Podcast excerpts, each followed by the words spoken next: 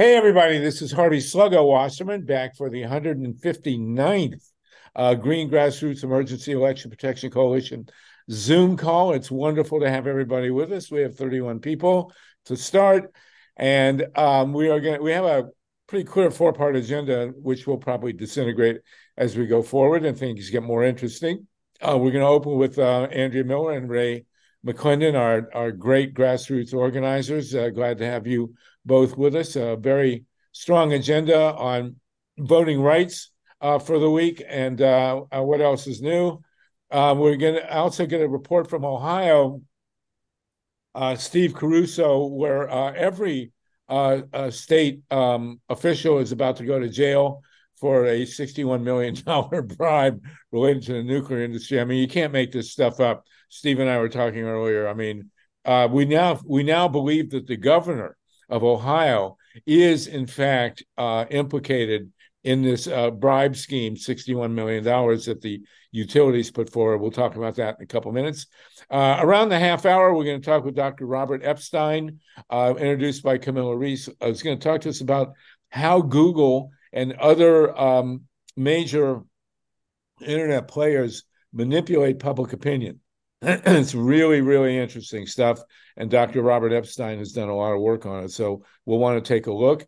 At six o'clock Eastern, three Pacific, we're going to jump back into the nuclear world. We have the great Karl Grossman with us uh, to talk about uh, and, and um, the latest uh, nonsense from the nuclear industry. And uh, we want to deal with uh, the, the, the um, I guess is Saudi at the global um, climate conference saying that there's no scientific evidence that fossil fuels cause global warming. I mean, you got you got to get you got to credit these guys with a sense of humor.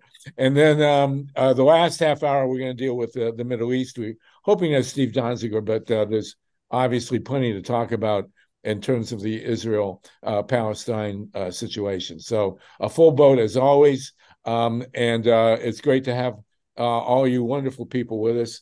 Uh, we are a, a, podcast on the uh, Progressive Radio Network on Thursdays, 9 p.m., and uh, all the recordings are archived thanks to the great Steve Caruso at our election protection 2024.org website. So this is our 159th meeting. We've been meeting since April 2020, and we uh, hope to continue to go forward. Um, and we will start with the magnificent Andrea Miller and Ray and Ray McClendon. Uh, Ray is in mourning because of the uh, the loss of Georgia to Alabama, and I'm sorry for that too. I was looking forward to a Georgia Michigan national final, but uh, we won't put the cart before the horse, as we say. Um, uh, Andrea, you want to jump in with us, and then Ray, please give us the latest. You have an event coming up on Thursday, um, Andrea, yep. and everybody should know about it and attend it. So let, let's hear about it. All right. Thanks, Harvey. Thank you, everybody. Uh, wanted to let you know that we are doing an event with our partners at the Workers Circle. And the event is called How Voter Suppression Works Today and What You Can Do About It. So I'm going to basically be one of the speakers. We are also going to be joined by Evan Milligan of Alabama Forward. He brought the case in Alabama of Milligan versus Merrill, which led to the formation of a second majority minority district in Alabama, Congressional District 2. And it also sparked redistricting in Georgia. South Carolina, and Florida as well. We will also have a very dear friend of mine, Richard Walker, talking about his lawsuit in Virginia when the governor, current governor of Virginia, Governor Youngkin, when he realized the only part about voting that he really controlled was restoration of rights for returning citizens began overturning people whose rights had been restored. So Richard filed a very, very interesting lawsuit, and he will be talking about that. And some of you, if you really follow things going on with elections, may have heard that in Mississippi on election day, Mississippi doesn't have early voting. On election day, Hinds County, which is 85% Black, ran out of ballots at 9 a.m. in the Black precincts. And so they sort of ran out of ballots all day. So we're going to have an activist, Carol Blackman from Black Voters Matter, who lives in Hinds County, Mississippi, talking about what went on in Mississippi. So the one thing that you have to give the other side is they are always thinking, they are always planning, they are always scheming. And one of the things that Ray and I do is we work very, very hard to dismantle their schemes. And when we can't legally do anything about it, come up with ways where it will help voters get around those schemes. So I'm going to drop a link in the chat. So if you want to sign up for that webinar, feel free. One of the other things that is going to be very, very interesting, and we are really going to be watching in 2024, is that Milligan versus Merrill is potentially going to be the last lawsuit of that type for a while because the federal court has, in a new ruling, said that only the Department of Justice can bring a case um, against or a case regarding the Voting Rights Act, that individuals and organizations will no longer be able to be the plaintiffs. So that is going to be very, very interesting as we work to get that overturned that also, even though we are skate free, we need to be aware that one of the first goals of any new Trump administration would be to totally take over and subvert DOJ, the Department of Justice, with their own people. So, yes, it was a terrible, terrible, terrible ruling. So yes. And um, Ray, um, my partner in civil rights and civil justice, Ray, you've got some really interesting things going on in Georgia redistricting. Yes, we do. and uh, they are following in Georgia the blueprint established by Alabama. Uh, in from the standpoint that uh, they are proposing maps uh, in both the House and the Senate that would not comply with the court's ruling. Um, and as you know, in Alabama, um, they met, they didn't comply, and then they ended up having to have a special master to come in to redraw the maps. Uh, we seem to be on the same course. The final vote has not been taken yet, but the the the votes uh, have occurred in individual houses, and now they're reconciling those bills uh, to move forward. Uh, this is a part of a pattern, everybody, that we need to understand that the MAGA Republicans do not believe in the rule of law. they believe in their minority rule. And this pattern uh, is that they will defy the court system uh, in order to achieve their political objectives of holding on to power. Uh, essentially, what they hope they can do here is to run out the clock, whereby um, they don't comply, they uh, muddle things in the courts, hope to get another delay, and then get this into January or February and throw up their hands and say, gee whiz, well, we tried, you they wouldn't do anything. So let's just go with the maps that we already have, uh, which would be non-complying maps that would allow for um, black voters to be disenfranchised for the second election cycle. Remember that we were disenfranchised in 2022. Now it will be again in 2024. And we see what the consequence of those gerrymandered maps are uh, in the dysfunction that we have in the U.S. House of Representatives right now. So this is the, the these fights are consequential. Uh, they are deliberately defying the rule of law, and we are going to continue to to um, raise up the standard. We've been protesting. Uh, we've been talking with the um, the the uh, Democratic members, and we are hoping to uh, raise enough Cain here that the judge will be able to move swiftly if indeed they do as we expect and they uh, will not comply with the with the order that we can get it back in the judge's hands as quickly as possible.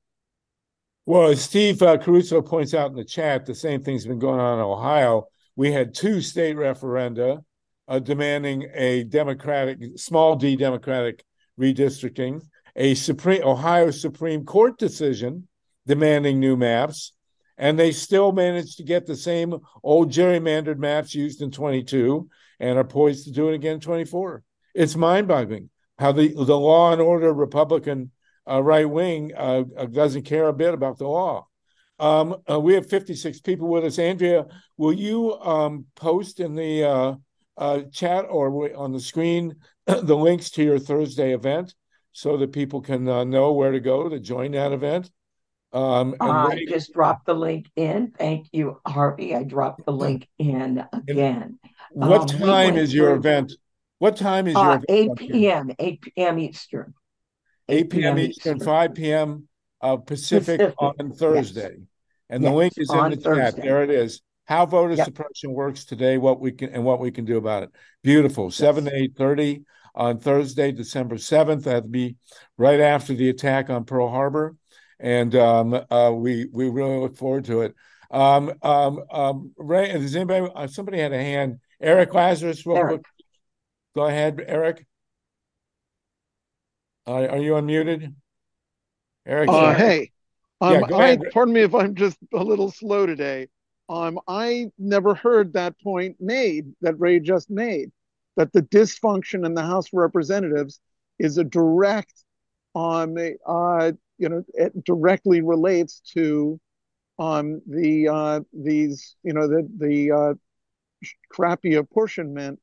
Um, I'm wondering whether you know writing letters to the editor, like writing to uh, to the media to say, you know, make that point every time uh, like the next time they lose their speaker and can't pick another one, that the media should be pointing out that this is um, this is the result of that. I'd never heard that connection made. Thank you so much, Ray. But Ray, maybe that ought to be a point that be made more widely. Thanks so much. Okay, Ray.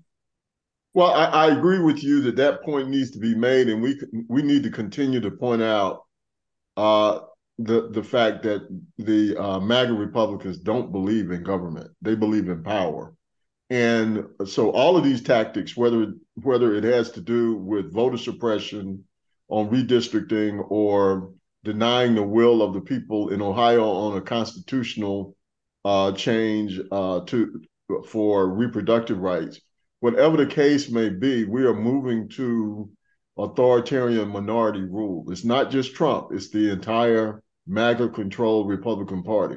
So the broader issue is that that um, these, uh, as as Harvey mentioned, these were used to be the champions of law and order and so forth, and that's not who they are now. And we and we need to call that out, especially for the voters that we are, are, are looking to to gain. That these are not law and order uh, people. They are trying to subvert uh, the rule of law, and that that is impacting in multiple levels. Only one of which is the direct relation to the dysfunction in the House of Representatives. but it is it is destroying our institutions uh, one by one if we allow this to continue. It's mind-boggling. I want to slip in here before we go to questions. Uh, um, Steve uh, Caruso has a report from Ohio uh, that you couldn't make up. As you'll recall, there was a $61 million bribe paid to the um, uh, Speaker of the House of Representatives uh, in Ohio, who's now in prison. And um, uh, but it turns out that the chair of the Public Utilities Commission was also on the take. There's Sam Randazzo there, who I actually know, and um, and the now we see it's gone up to the governor, uh, uh, uh, who participated. Well, I'll let Steve Steve Caruso. Can you give us the update on Ohio's 61 million dollar house fire here?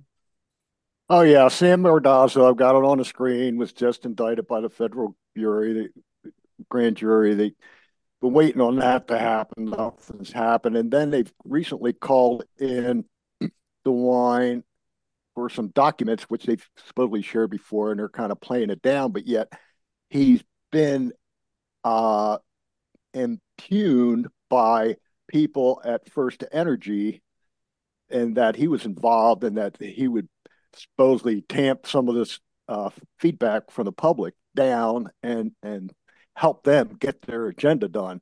So he's implicated, and then also Husted is being deposed. Well, who is um, Husted? Tell tell us who Husted is. Yeah, he's not the Secretary of State, but he's the Lieutenant General. Rose is running for the Secretary. He is the Secretary of State running for Senate, but Husted is the uh, Lieutenant General. So Lieutenant Governor involved too.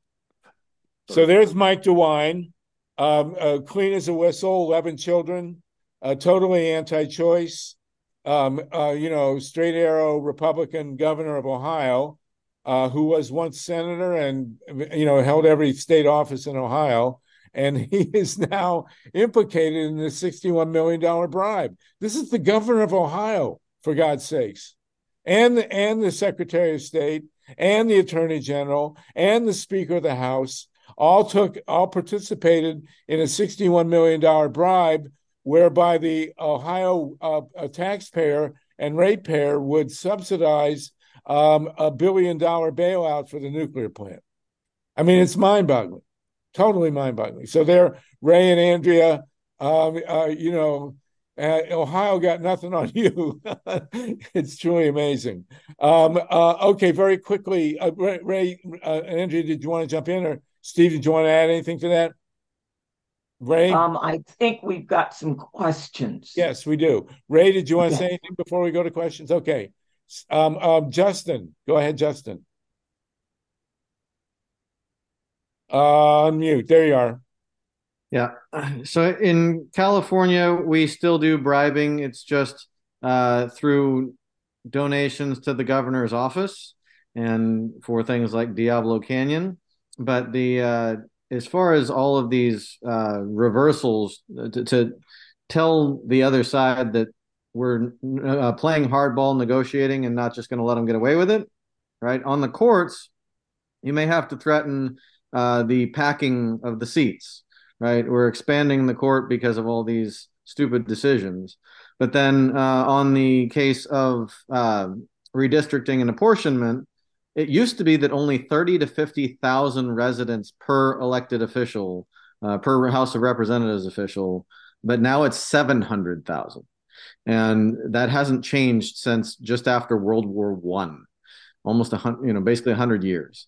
And so uh, you could threaten to actually bring back to the original standard for representation. And I'm pretty sure the Republicans wouldn't like that too much. Well, you know, um, uh, uh, it, the what's what's developed now, as Ray and Andrea pointed out, and, and Stephen, the uh, the uh, MAGAs don't even uh, follow the courts anymore. I mean, you had a open defiance of a majority decision of the Ohio Supreme Court on redistricting. Um, handed down by a Republican Chief Justice, and they just blew blew him off, blew off the Ohio Supreme Court as if it didn't exist. It's mind boggling. Um, uh, Mary, Mary Stoneman, Stonewall uh, Douglas, and and then we'll uh, continue. Mary. Yeah. Um. When we talk about the suppression of votes, um, not many people realized before the pandemic that any absentee ballots, um, especially overseas citizens working for the company that's located in the United States are overseas running the company, or our, our servicemen and women, and then the elderly at one point. But since the pandemic, their votes are counted now somewhat. But what it was is unless the um, presidential votes were within 250, they never opened the absentee ballots for the people overseas or the disabled in the United States. But now it's just the people overseas, whether it be servicemen or women or people working for a corporation. On top of that, states have been getting in trouble, like Ohio and other states, for not sending out the ballot to begin with, just because the person is overseas at this time, even though they're a resident of that state and they're doing their duty as a soldier or as a person working for a company. So we got to bring that to the forefront because that's something we don't hear. And their votes here, here's our servicemen and women, the number one people affected by who's in office, who never have their vote ever counted because how often is it within 250? Well, the the point that happened in 2000. As you recall, there was a huge uproar over uh, overseas ballots uh, be, where the uh, Bush people, uh, Karl Rove people, manipulated the the vote count of the overseas ballot, and it really affected a, an, ele- an, election that was decided by uh, less than 600 votes. So, um, okay, so um, uh, Camilla Rees is having trouble getting on. I'm not sure why. Steve, maybe there's something that could come up. Oh, I see her. There she is. Um, um, um, uh, Andrea and Ray, do you have anything further you want to add? Andrea, tell us again about your upcoming event, please. Um, well, I will talk about, and, and again, elections are managed. Federal elections, state elections, they are managed by each individual state. So different states have different rules at different times. So board of elections can do very, very interesting things. We know in 2017, we had a board of election refuse to count any ballots that arrived the day before the election. They simply didn't go to the post office and collect those ballots. And they just said, nope, we're not counting them. So we sued. So what's really important is what are the rules that your Department of Elections has on the books for when do we count vote by mail ballots? Under what circumstances will we not count them? Now, Virginia has gotten very, very, very, very good at counting absentee ballots in most counties because we consider all of that early voting. And a lot, well, not a lot of people pay attention to early voting, but early voting is part of my religion. So we encourage everybody to early vote and we watch those numbers as they come in. So it is very, very important that we be very aware of what our election officials are doing. When Governor Youngkin was going to allow the electoral board to not open any early voting uh, locations in the Black neighborhood. As soon as we saw that, we just put together a little call to action. 180 people called him racist. And he then came out and called off the Board of Elections saying, You have no standing to tell jurisdictions where they are going to open early voting locations. And I was glad he did that because that meant I didn't have to go after the 12 largest counties in Virginia worried that they were going to shut down all the early voting precincts or locations in communities of color. The governor said, You've got no standing. And all the large counties opened all the early voting uh, locations that they normally do. Let, let me reinforce let me reinforce what Andrea is saying. Make sure everybody's clear on this. We talked about this a little bit in the past. Um, the battle lines are being drawn in counties with local election boards. And what the MAGA um, Republicans are doing is, is they're taking over two local institutions, school boards and election boards, because they want to be able to dictate what votes get counted and who controls uh, that local political process.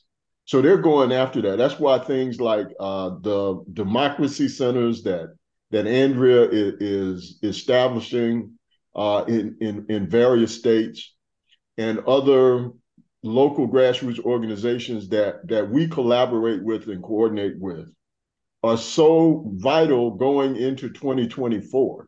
This is not going to be a national fight. This is not something that the Democratic Party can fight mm-hmm. or any national progressive institution. You got to get local and you got to have the boots on the ground that are committed to ensuring that the kinds of things that happen uh, that we've all seen about the, the RICO case in Fulton County with Coffee County, you need local um, presence that refutes that, that supports the people who would stand up against those MAGA Republicans that gave access uh, to to uh, Trump's people to look into those votes. I can tell you there's probably another 50 or 60 counties that would have been happy to do the same thing in Georgia. And we need to be prepared for that. We need to be prepared in the large counties, metro counties. Trump said it himself the other day. He wants the votes looked at he mentioned Philadelphia, Detroit, and Atlanta. Why? it doesn't take it doesn't take a rocket scientist to figure out why he mentioned those three cities. Okay? And so we have to have that presence locally to deal with the people that he's putting in place. We just we just here in uh, I live in DeKalb County. We just had a woman in DeKalb County uh, just get 500 people thrown off the rolls okay? And we're trying to get them back on the rolls right now. And she is an ultra MAGA conservative uh, who thinks that Trump won in 2020. That's what the fight is going to be. Is it's going to be local skirmishes across these districts that you have to have local people committed to holding the line. It's mind-boggling. Thank you so much, both of you. Uh, go Wendi, Steve, and then we're going to go to Camilla Rees and Dr. Robert Epstein. Uh, go ahead, Wendi and Steve, please. Thank you. And um, sorry, it's a little late. I was listening okay. on my phone. Thank you. Um, so I just wanted to bring up a quick case that should be on everyone's radar. I'm sure it's already on um Andrea's and Ray's out of Arkansas, where um the NAACP there sued um for gerrymandering basically and and um it's more complicated than that, but the court ruled that they didn't have basically to sue because they're not um they're because they're private citizens and they're claiming that the um that the the 15th amendment doesn't allow private citizens to sue under the voting rights act and only the attorney general can and they cited a bunch of cases that they're just making a big word salad on it. I think we'll continue on this. I'm trying to find someone to speak on this more later, but it's just a really interesting case because I think it's heading to the Supreme Court. And if the yes. Supreme Court holds up that only this the Attorney General can sue uh, for private citizens' rights under the Voting Rights Act, that's that's just a whole new world. So I wanted to bring that up. Thank you. Yeah, yeah. Big, well, that's uh, let me. I'll say something quickly on that. Um, and uh, Andrea mentioned it earlier. The, the um, Arkansas is a part of the Eighth Circuit, and that's the circuit that r- ruled this way. Uh, right now, there there you know there are splits in the circuits um, across the country. So it will be headed to the Supreme Court. As an example, that doesn't impact any of the current suits that we have now. Uh, it wouldn't impact a new suit now un- unless that unless say here in the 11th Circuit, uh, where Georgia is, uh, they ruled similarly uh, in Georgia. But but to, to the point, it is headed to the Supreme Court, but it is not the law of the land yet. It only impacts those uh, states. I don't know how many they are, but Arkansas is one that's a part of the Eighth Circuit. So very simply, it's a it's a method to gut the Voting Rights Act by forbidding anybody except a, a, a government official from suing yes. the Voting Rights Act, which is yeah, yeah. I saw a statistic. I saw a statistic that said out of the 180 plus suits that have been brought, um, only, uh, and I think uh, prevailed, only 15 of those came from the Justice Department. So it would right. dramatically, it would dramatically uh, curtail uh, the the uh, the amount of scrutiny that was going on with these uh, these voting rights issues uh, under the Voting Rights Act. And this, obviously, is a huge deal. And Andrea will be discussing that on Thursday, among other things, uh, in her call. Uh, Steve Caruso went, uh, and, and Julie, and then we're going to go to uh, um, uh, Camilla Rees and uh, Dr. Robert Epstein to talk about Google manipulation of, of, of, people's public opinions. Very hot topic. go ahead, Steve, and then Julie. Yes, in the Constitution, it says that um,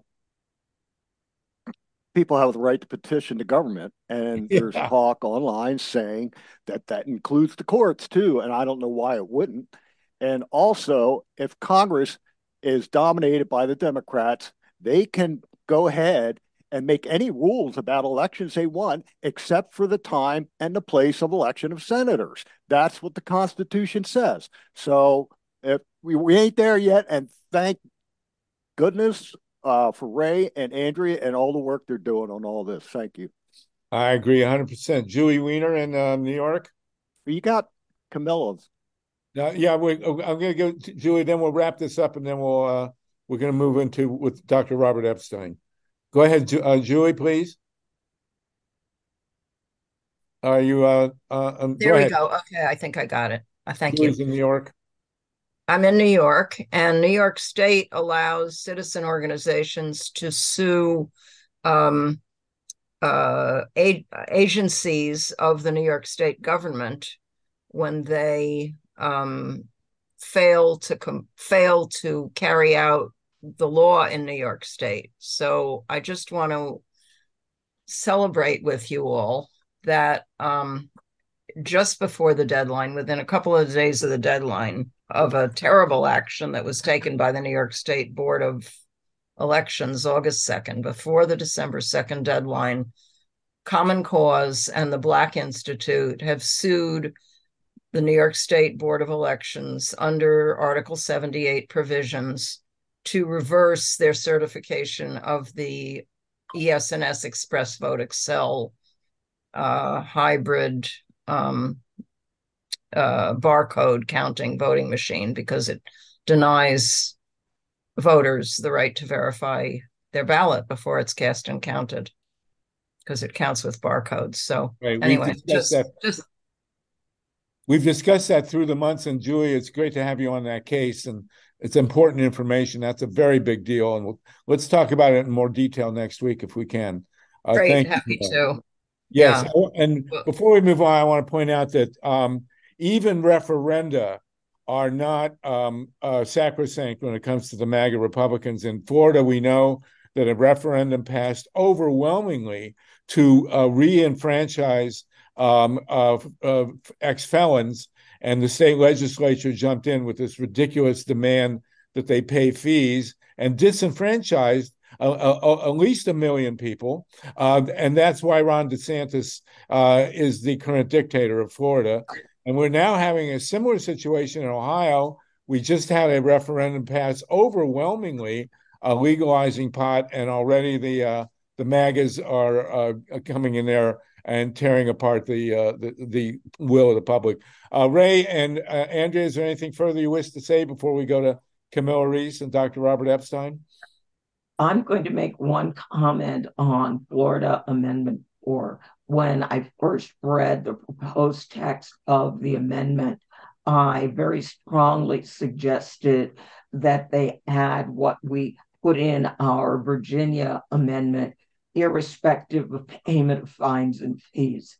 Just that three simple words would have made that amendment strong and the legislature could not come back and say, whoa, wait a minute, you've got to pay your fines and fees. So when we draft legislation, we have to think about what are the unintended consequences. And we also have to think about how can people of bad intentions turn this and subvert it. Thank you very much. Uh, Andrea, we'll see you on your event Thursday night. Great to have you with us as always. Ray, do you want to find a final word here? I'm good. Thanks. Oh, it's always great to have you both on. Please come again next week and we'll continue uh, this ongoing saga of voter repression. Okay, um, uh, we're now going to move to a, a, a, related topic, one we haven't talked about before in all our, our years. And um, uh, we got Camilla Rees to thank. Uh, Camilla, do you want to come on and introduce Dr. Sure. Epstein? Sure. So next up, we have um, Dr. Robert Epstein of the American Institute for Behavioral Research. He's a behavioral researcher, researcher and psychologist and data scientist and programmer, and he's been studying human behavior and ways to change it for decades. In fact, he was the last doctoral student under B.F. Skinner at Harvard. And um, his his institute, more recently, the past 16 years or so, has been studying the online manipulation of voters by Google and also the online manipulation of children. Um, manipulation, censorship, and um, they do this through a Nielsen like system that is monitoring people's computer screens across the country now in 50 states. And um, it's, his research has been published in the Proceedings of the National Academy of Sciences and One. And he's been he's testified in Congress about his findings and also spoken with many attorneys general. He says that since, since about 2015, about 25% of national elections globally have been decided by Google, and that this online threat to democracy is extremely important that we understand. Uh, we may not like some of his findings, nor did he, but we've got it's important that we understand the ramifications of um, what he has found, uh, what he has found is happening in the U.S. and other countries. So, um, Dr. Epstein, welcome, please. Thank you. Can you hear me okay? Yeah, you're good. It's, and you, are speaking to 63 people. You're uh, being live webcast, and this will be rebroadcast on the radio in New York City. So it's great to have you with us. Uh, uh, uh what, tell us about Google manipulating us. Uh, sure. Well, it's, it's, it's a pleasure and an honor to be on your a program, and I uh, was just listening in for a few minutes. And I can see there's a lot of uh, expertise here, uh, a lot of passion, and uh, a lot of interest in election integrity. And uh, that's what I want to talk to you about, but probably an aspect of it that you're not currently familiar with. I, I should point out also that by way of my uh, my other credentials, besides my academic ones, that I've always leaned left uh, politically. Uh, at the moment, I'm considered a, kind of a darling uh, among the right, which uh, really bugs me. That's an understatement. I'm just saying it very as politely as I can. Uh, but let, let, me explain why. What I've found, what I've discovered, uh, and again, the work that we do is extremely rigorous scientifically, and we publish in peer-reviewed journals. We present at scientific meetings. Uh, there, what I'm talking about is not speculative. It may have may have been 10 years ago, but not anymore. What I need to tell you about, need to inform you about, is about uh, a serious threat to election integrity that is operating uh, in ways generally that you can't see. It's operating on a scale that is uh, mind-boggling, and the numbers. It's the numbers. The numbers are astonishing. And generally speaking, as we've made discovery after discovery over the years. I haven't believed the numbers myself, uh, but I believe them now. I've come to believe them over time. And there have been leaks from Google and other companies leaks, whistleblowers, uh, leaks of emails, documents, PowerPoint presentations, videos, all of which have confirmed uh, the most uh, the most problematic, uh, the most terrifying uh, of my scientific findings. Okay, so what have we found? What are we doing? Well, since 2013, uh, my my team and I, and we operate at a nonprofit, uh, non nonpartisan research institute, which is a 501c3. My team and I have been looking at uh, discovering new ways of influencing people, of manipulating people, uh, of uh, taking the particularly particularly the votes of the, those who are undecided and pushing them one way or another. We've been discovering ways in which the internet has made that possible, which have never existed before in human history. Never. And unfortunately, these techniques uh, have been developed by and are exclusively in the hands of a couple of big uh, tech monopolies. Uh, Google being by far the the uh, the worst uh, worst of the culprits. Now, some of you may know that Google leans left politically, as I do. So one would think maybe I would be happy uh, to discover and confirm over and over again that Google has access to these new techniques and is actually using them but I'm not uh, happy about that at all because the problem with Google is, uh, you know, they might be supporting the left today, at least in the United States, but you don't know what they're going to be doing tomorrow because they're not accountable in any way to us, to the people. Uh, their executives don't even turn over, generally speaking. And by the way, they don't necessarily support the left around the world. In Cuba, they support the right. They've been working with China off and on for a very long time, helping the Chinese government to control its own population. Country by country, they do whatever they want to do. So, again, I'm happy in one sense that they support the left in the United States. In another sense, I find this abhorrent. It undermines democracy and makes democracy meaningless.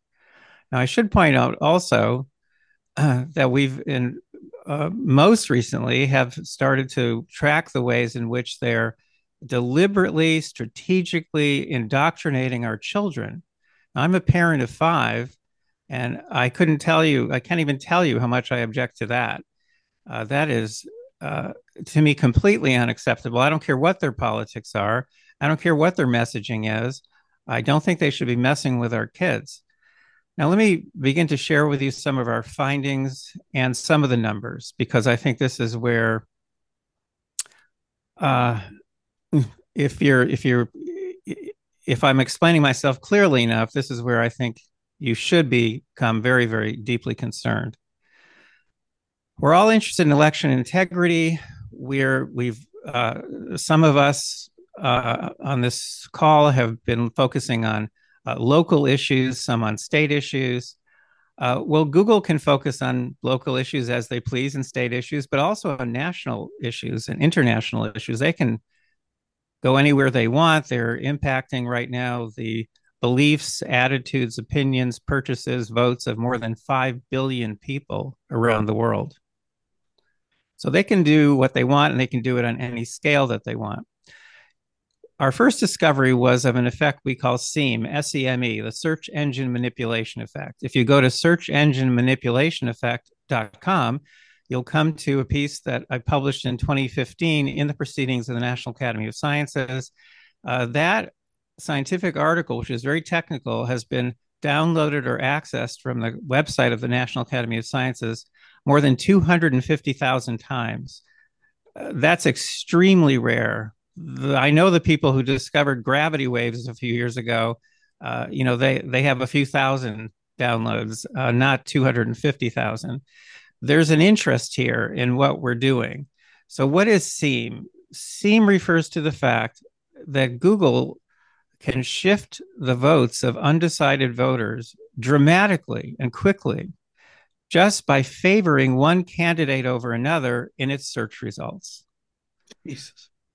Now, what does that mean? That means all they have to do is tweak the algorithm a little bit, or they sometimes it's even easier. They just have to put one candidate on a black list, put another on a white list. They, they, they can do this in so many different ways.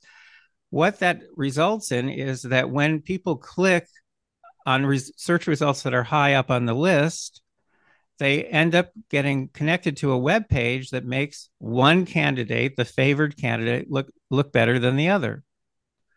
So in 2016, for example, Google was Hillary Clinton's largest uh, financial supporter. I also supported Hillary Clinton.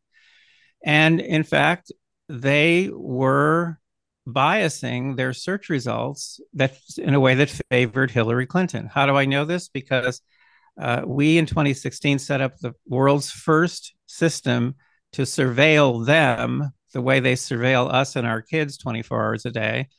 Uh, we recruited 95, we call them field agents, all registered voters in 24 states.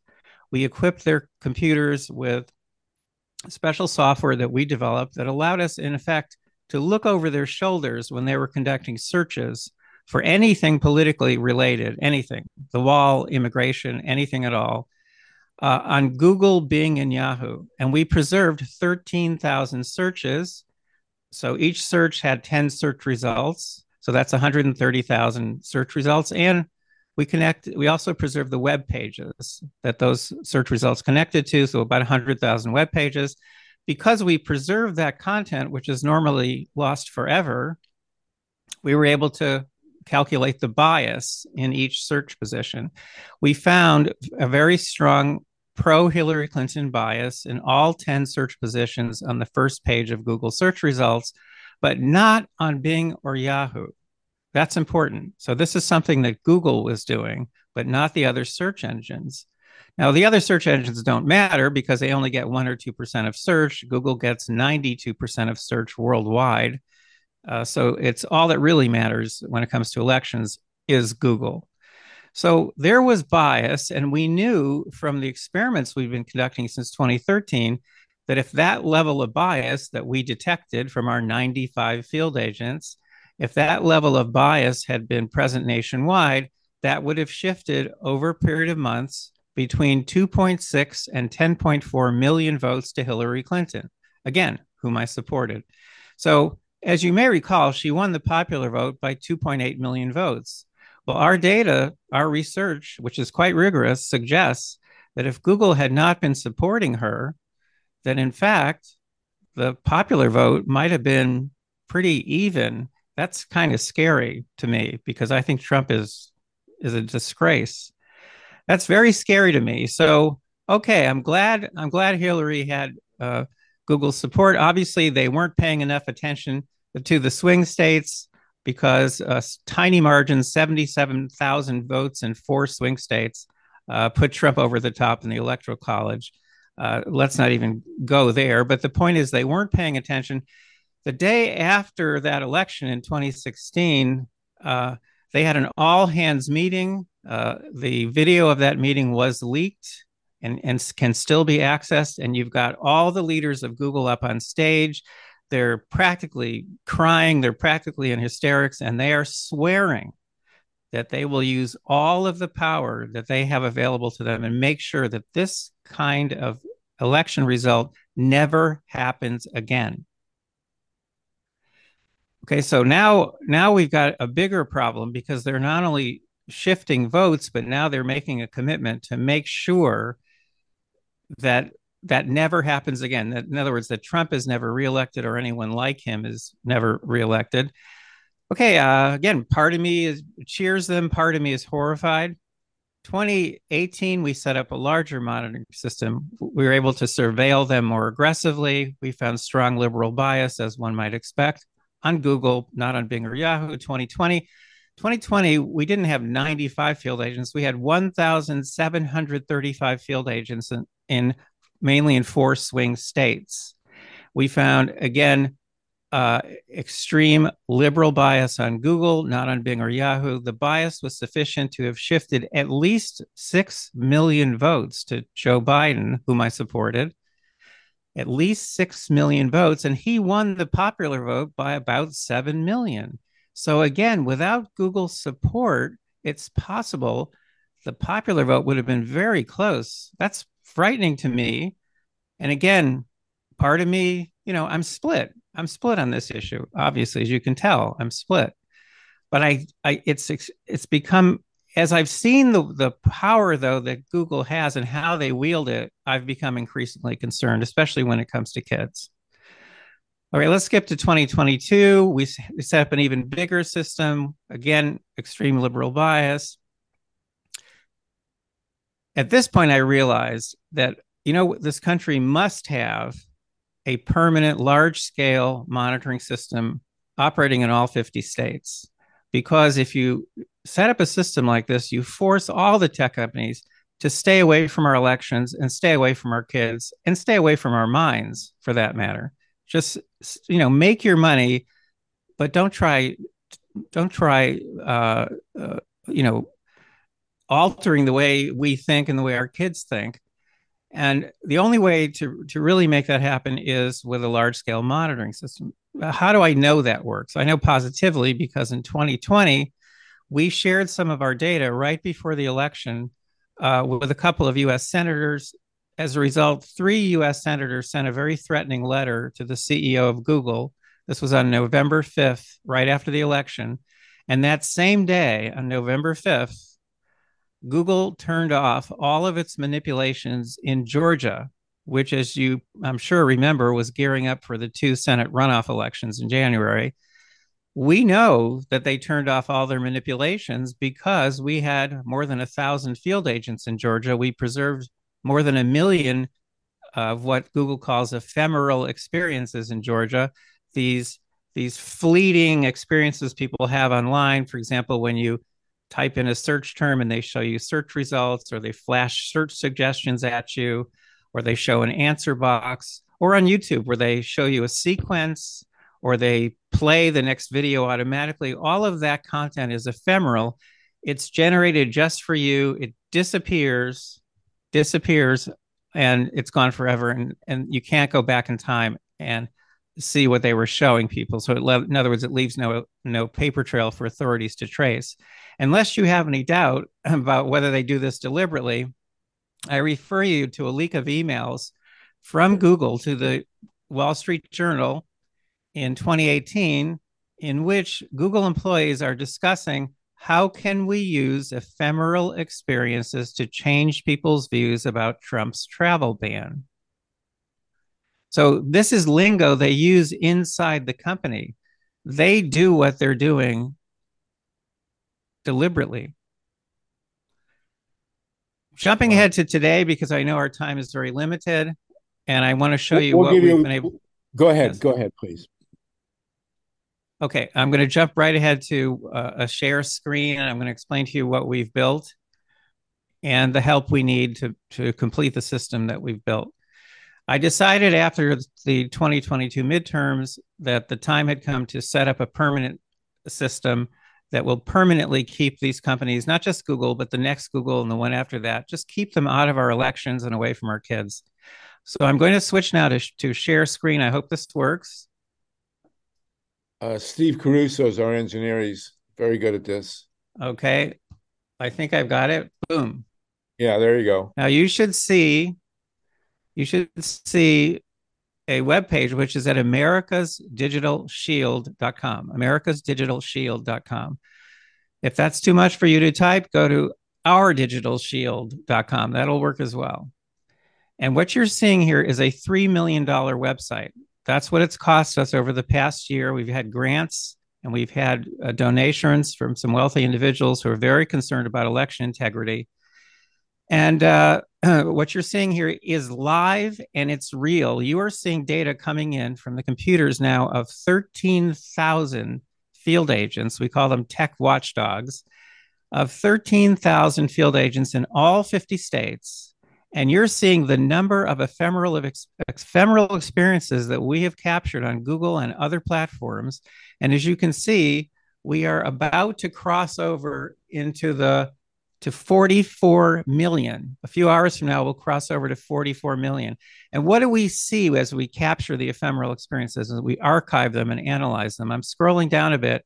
First of all, we are seeing utterly unbelievable content on Google Kids, extremely violent, extremely sexual. Some of it's so bizarre that it's hard to even put into words what they're showing.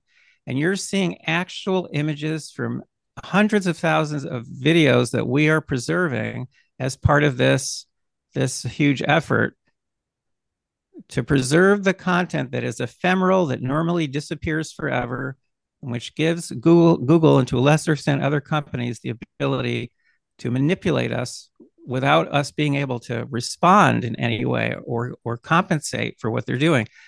I'm going down to political uh, uh, content now on Google, Bing, and below that you'll see Yahoo. You're seeing below the line on each graph. You're seeing data points which are showing you the overall bias in content that they're showing people on their search engines Google, Bing, and below that, Yahoo. And in all cases, all the dots are below the line. They're showing liberal content. So again, this may not be what you want to hear. Uh, you know, and again, you I'm already split on this issue as I've explained, but this is highly biased content sufficient to shift tens of millions of votes, especially among people who are undecided, the people who are vulnerable. And notice Bing and Yahoo now are tracking Google. You know why? Because they're all getting their search results now from Google. So Google's influence has greatly grown over the years. Bing and Yahoo are no longer independent search engines. YouTube is coming soon, Twitter, TikTok, they're all coming. But this is the one that really blows my mind. On the left, you're seeing the political landscape of the United States. You recognize that the red states and the blue states. Far too many red states, far too few blue states, but we have more, we have bigger populations. But on the right, you're seeing the political bias in the content being sent by Google to people in all 50 states. It's all blue. Well, so they're sending liberally biased content. in Idaho. Well, Idaho is ex- that's extreme. See, right. that's that's extreme liberal is being sent to Idaho. But you can go state by state and you can actually see the differences. And here are elections flipped by Google, including the 2020 presidential election. Now, I didn't want Trump to win, but I don't think that putting, you know, giving this much power to uh, to a private company makes sense, and it does make democracy absolutely meaningless. And finally, just to tell you how rigorous the system is, we're extremely careful about balancing uh, the demographic characteristics of our field agents, so the people we call our watchdogs. So we're evenly balanced between uh, liberals, conservatives, moderates, and people who don't identify. And uh, this is a $3 million system. We now have court admissible data in 15 of the 50 states. We're in all 50, but we have court admissible data in 15 states so far. This needs to be much bigger so that we have court admissible data in all 50 states. Is the point to, to sue these companies and send people to jail and fine them? No, the point is to stop them. The point is to stop them. And this is how you stop them is you you make what they're doing completely transparent. You can't do that by looking at your at their algorithms. The only way you can do it is by looking over the shoulders of real users because real users are getting personalized content. That's why you have to do it this way. Extremely, extremely difficult to recruit these people. We have to call a hundred people before one person says, Yes, I'll do it. But this must be done. This is not optional because think about the kinds of of kinds of shenanigans that that you folks are studying whatever labels are put on them you know uh, having to do with restricting voter access by minorities having to do with the crazy things that the conservatives talk about ballot harvesting and ballot this and ballot that all of those techniques are inherently competitive and they tend to shift a few hundred votes here and there. What Google does is different. If Google wants to support a candidate or a party, there's nothing you can do. There's no way you can counteract what they're doing. You buy a billboard, I can buy two billboards. But if Google wants to support one candidate, they can do it on a massive level. They can do it invisibly using ephemeral content with no one aware that they're even doing anything. And they can shift millions of votes, and you cannot counteract what they're doing.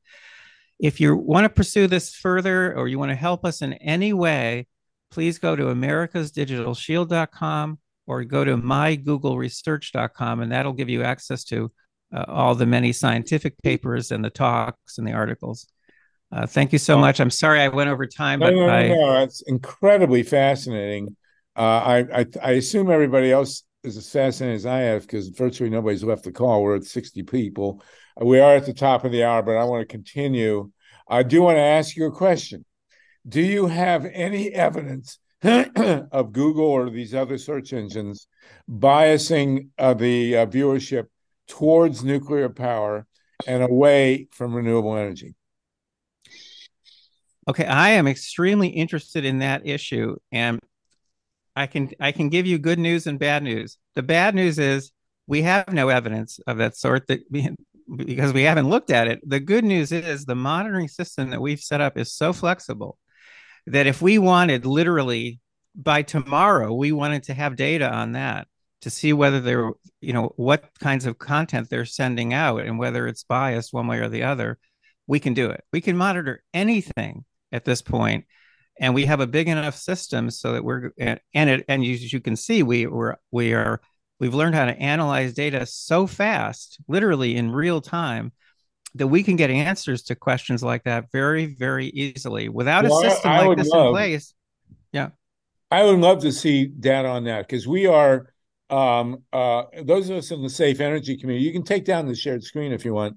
Um, uh, uh, the those of us who are uh, concerned with nuclear power and um, uh, te- energy technologies that destroy the earth are kind of at a loss to understand why this this push from nuclear um, um, resonates seems to resonate with so many people because it's absolutely insane, and um, you know there's absolutely no reason why the public should favor nuclear energy at this point in time because we have a booming renewable industry that clearly um, uh, benefits the planet and the economy and the job picture, and yet we seem to be at this point in time treading upstream, and we see um, you know people believing utter nonsense coming from the nuclear power industry. So if you're at all inclined, we'd be interested to see what kind of bias might be coming from Google. The second question I wanted to ask you is, what is it with the children? What what what are they putting out there, and why? That would ha- would be uh, so manipulative uh, in a bad way uh, of children.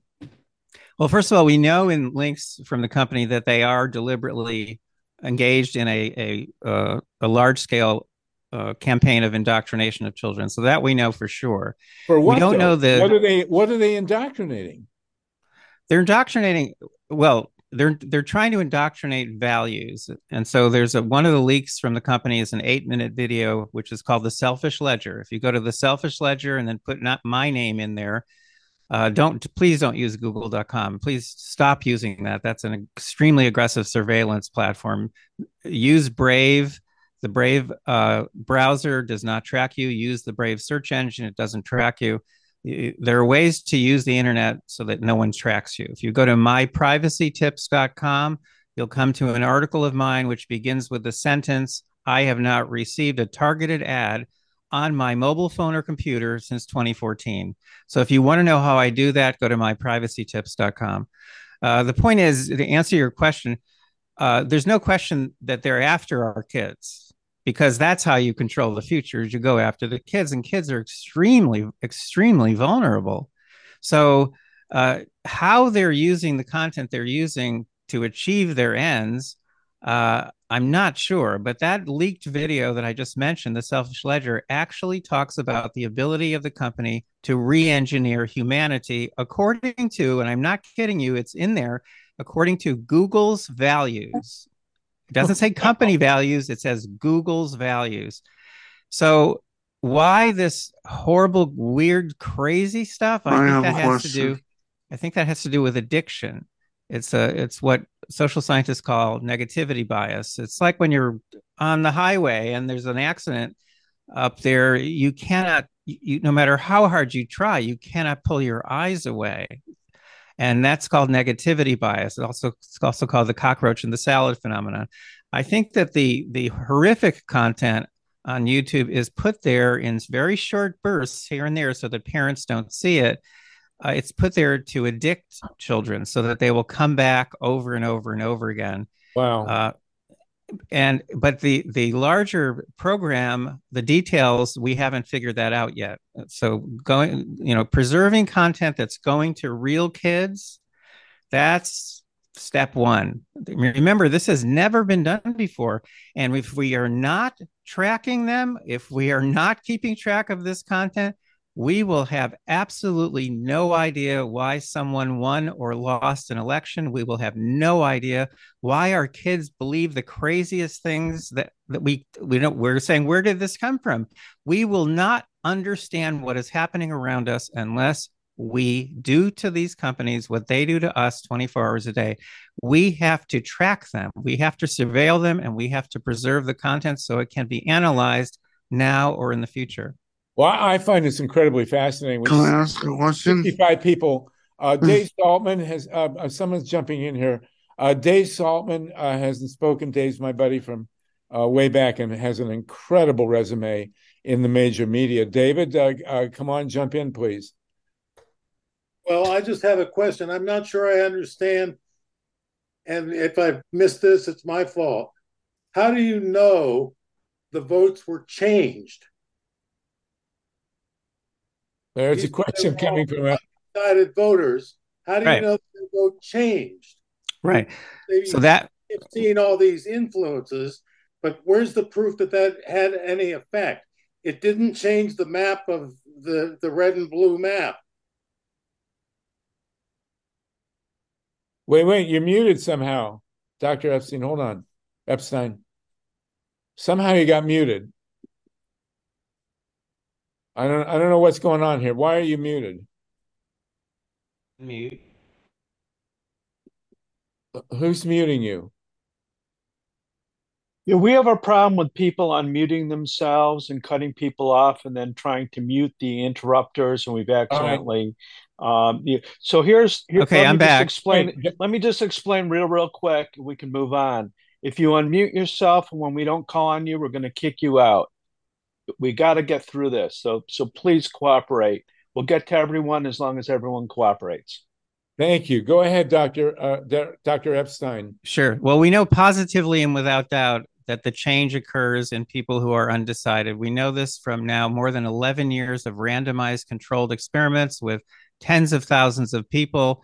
Uh, these are very, very carefully done experiments, which are not only randomized and controlled, they're counterbalanced and, and so on. So, uh, and we publish in top journals. So our work actually g- makes it through peer review. And we have a, a whole bunch of new studies coming out on what we call the YouTube manipulation effect. So we've quantified the uh, uh how YouTube can be used to shift opinions and votes. A targeted messaging effect that that shows the impact of uh, of tweets, believe it or not, on on uh, what used to be called Twitter, uh, we we've this work is extremely uh, sophisticated. We know positively and without any doubt uh, what kind what uh, exactly what kind of shift each technique uh, can produce.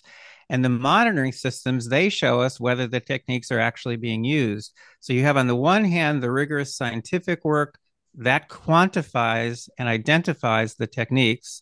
And the other hand, we have the monitoring systems, and they capture the evidence showing that the techniques are being used.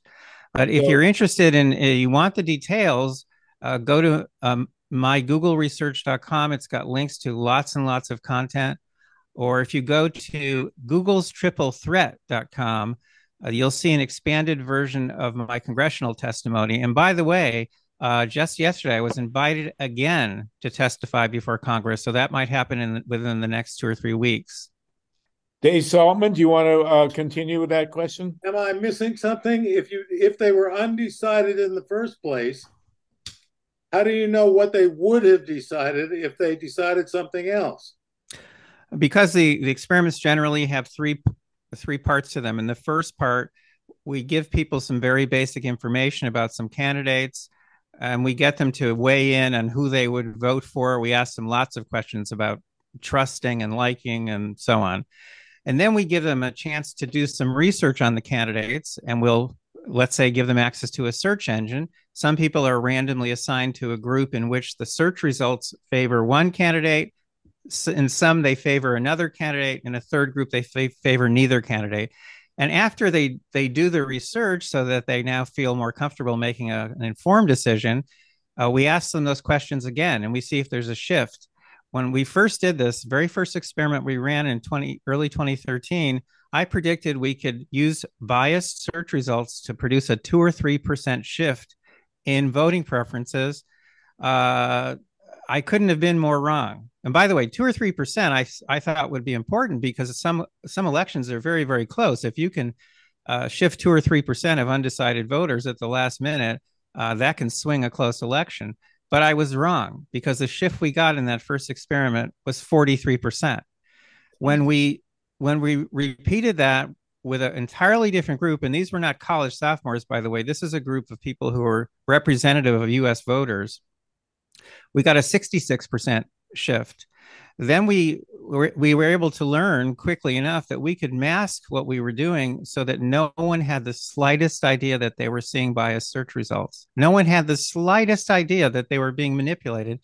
And we then we did a national study in the US with more than 2,000 people. Again, got an enormous shift in voting preferences. But more importantly, this group was so large that 8% of them did claim to see bias in the search results. And guess what? They shifted even farther in the direction of the bias. So just seeing the bias doesn't protect you from the bias. Those people basically were saying to themselves, well, I can see that the algorithm is preferring this candidate. This must be the best candidate. And don't forget, we're using random assignment. We're we're pushing half the people toward candidate A and the other half toward candidate B. We can we can push undecided voters any old way we want to, and so can Google. Okay, uh, David, you want to follow up on that, or uh, this is really fascinating. One, we could just one, one hour, last, one last, one last question. Go ahead, Dave. One last observation, and then I'm off. No, it's fine. What degree is this different from just regular advertising? Isn't that the issue more than Google per se? In other words, the attempt to influence votes has been there forever.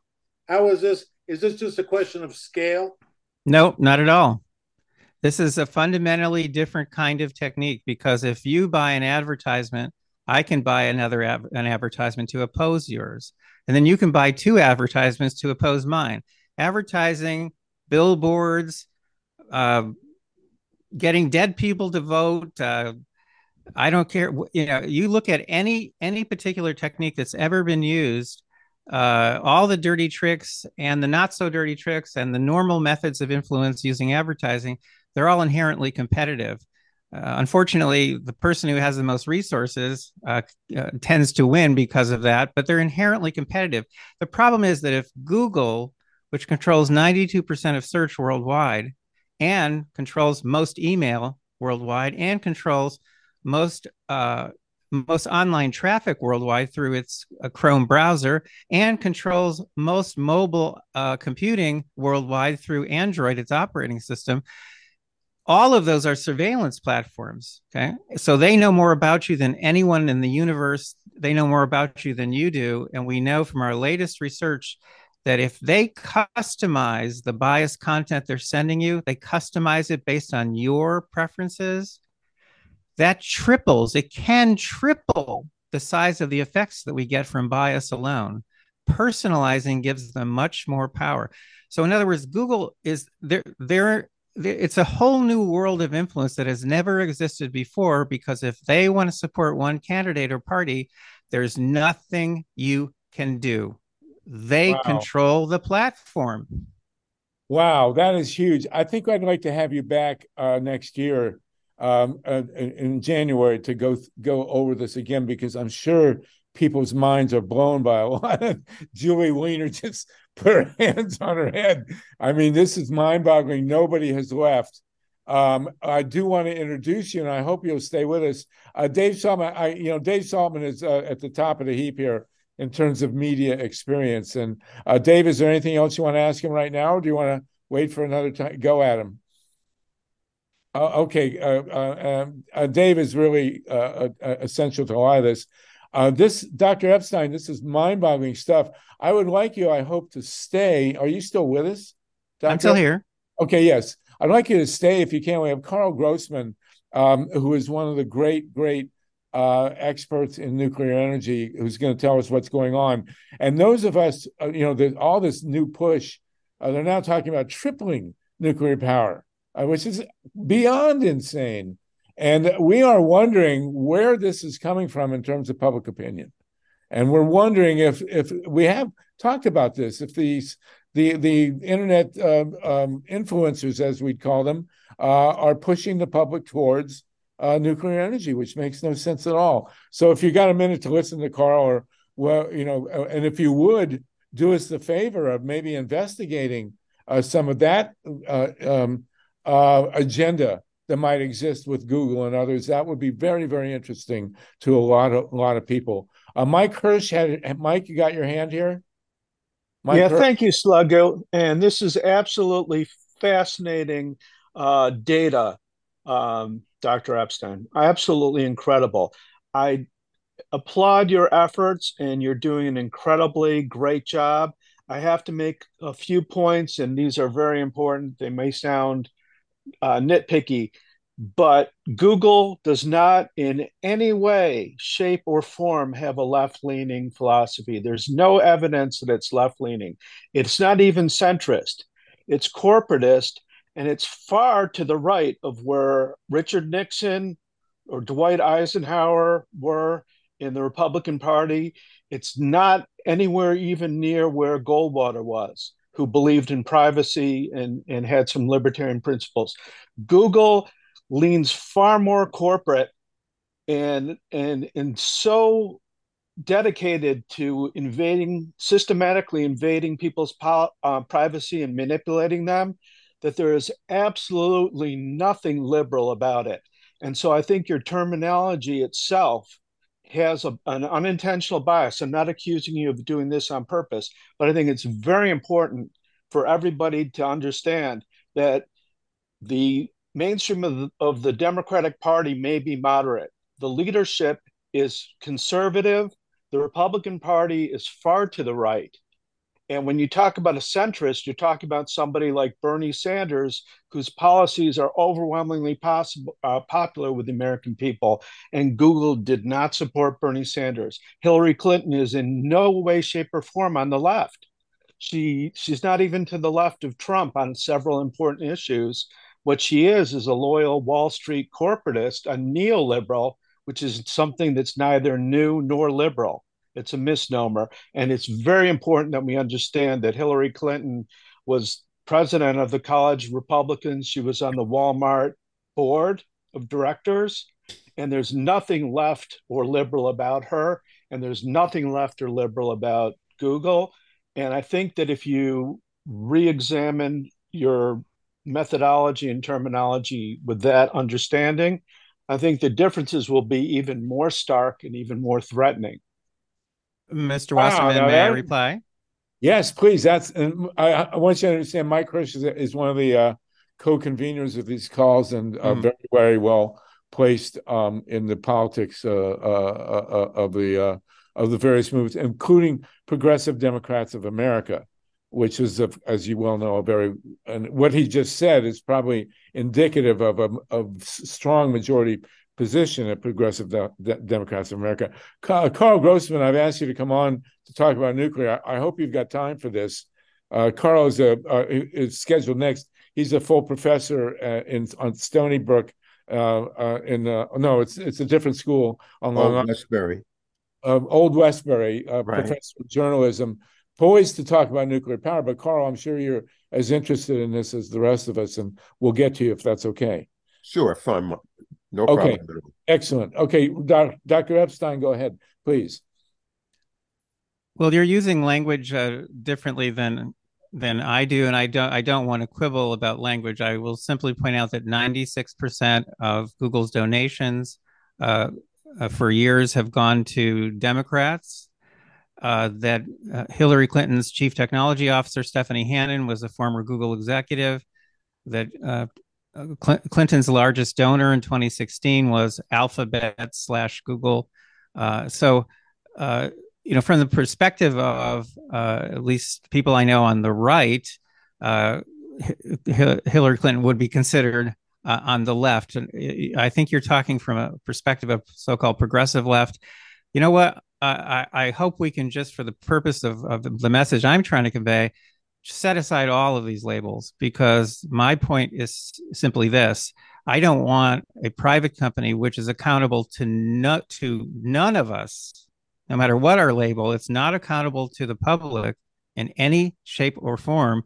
I don't want this much power being in the hands of a of a handful of corporate executives, and that's that's what I study. That's what we've that's what we've uh, uh, built this monitoring system to try to cope with uh, because you just don't know what they're going to do. And try to imagine if there's no monitoring system in place. It means you have absolutely no idea what how they're using the incredible influence that they have. That they have the influence, believe me, is beyond doubt. But without a monitoring system, you have no way of knowing what they're doing. The EU, you may be aware, has fined Google repeatedly, more than now more than 10 billion euros has passed some very, very strong laws trying to keep Google and to a lesser extent other tech companies in check. It's made no difference, absolutely no difference. And in the EU, the irony is that although they've passed these strong laws, the laws are ignored because they have no monitoring system. It's very hard to for it will be hard for us to set up systems like this in the EU for various reasons, but we've been approached now by people from seven countries asking us to help them help them set up these systems. These systems must exist because if you don't set them up, you have no idea how ephemeral content is being used 24 hours a day to shift the opinions, attitudes, beliefs, purchases, votes of billions of people.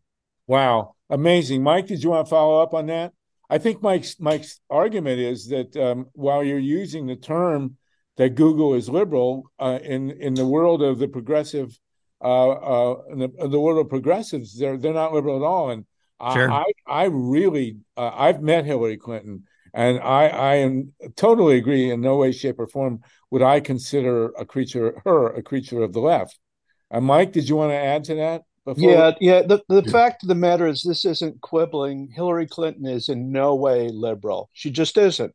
Neoliberal and liberal are not synonymous. And no matter how much money the executives give to a corporatist right wing Democrat, that does not mean that they're that the corporatist uh, uh, executives at Google are any more left wing than Hillary Clinton is, or any more liberal than Hillary Clinton is. They're just not. And it's your entire um, methodology is skewed to the right and I don't blame you because that's the Overton window that's been imposed by the mainstream corporate media. That's what we've been led to believe. But if Hillary Clinton is on the left, what does that make the rest of the entire world that, unlike Hillary Clinton, supports single payer health care, opposes fracking, believes in banking reform?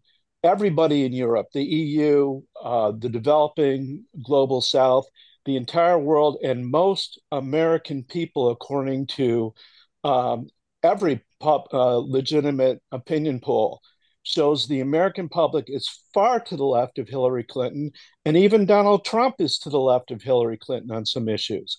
These, it's not about left and right so much as it is about up and down. And Hillary Clinton has always served the overclass. She is not a liberal. She's not on the left and no matter who gives her money, if Google gives her money, um, that doesn't mean that they support the left. That means they support elitism, corporatism, and um, and rule I, by I, corporations. I, I, must I must interrupt because you're you're you're you're, you're continue to take to try right. to take me off track, and I will not be taken off track. This is not about Hillary Clinton. This is not about labels. This is about an obscene and, and, and inappropriate yes. use of corporate power. And that's what we have documented, and that's what we're trying to stop. So I think a part of the discussion would be you have an incre- you you yourself have an incredibly important power uh, and and platform. I mean, uh, you, we've got more people on the call than when you started. So uh, uh, this is incredibly important and fascinating stuff. And I think Mike's point, and it's a precautionary point, is that if you say that Google has a liberal bias, and then the right wing jumps on that, the contention is it's not a liberal bias. It's a, a, a, you know it's a Clintonite bias. I will send you if you don't mind. I wrote a history of the United States, and and I, the the most difficult and ang- uh, infuriating part of my writing a history of the United States was writing about the Clintons. And, and you know, and and Mike in my world is 100 percent right. In no way, shape, or I met them both. In no way, shape, or form are they liberals and so when your incredibly powerful and brilliant and absolutely essential work uses the term liberal to describe Google's bias, that hurts us on the progressive side. The question for us is not did they support Hillary? Uh, it's if that's making them liberal. It's what did they do to Bernie, and what did they do to uh, you know people who really are uh, considered modern liberals. So that's that. We're talking apples and oranges here, but they're both incredibly important.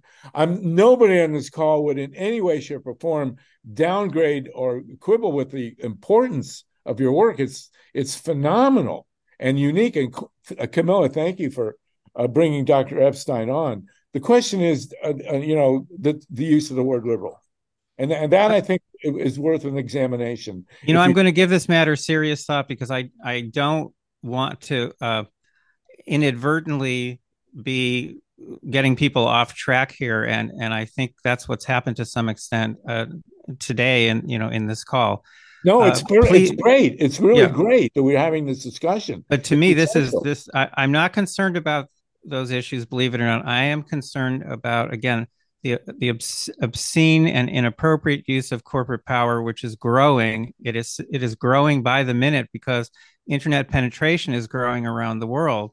So if I'd given this talk a year ago, I would have said they were impacting the beliefs and votes and so on of 4 billion or 3.5 billion. Now it's over 5 billion. So, you know, they're they're, they're exercising this power around the world.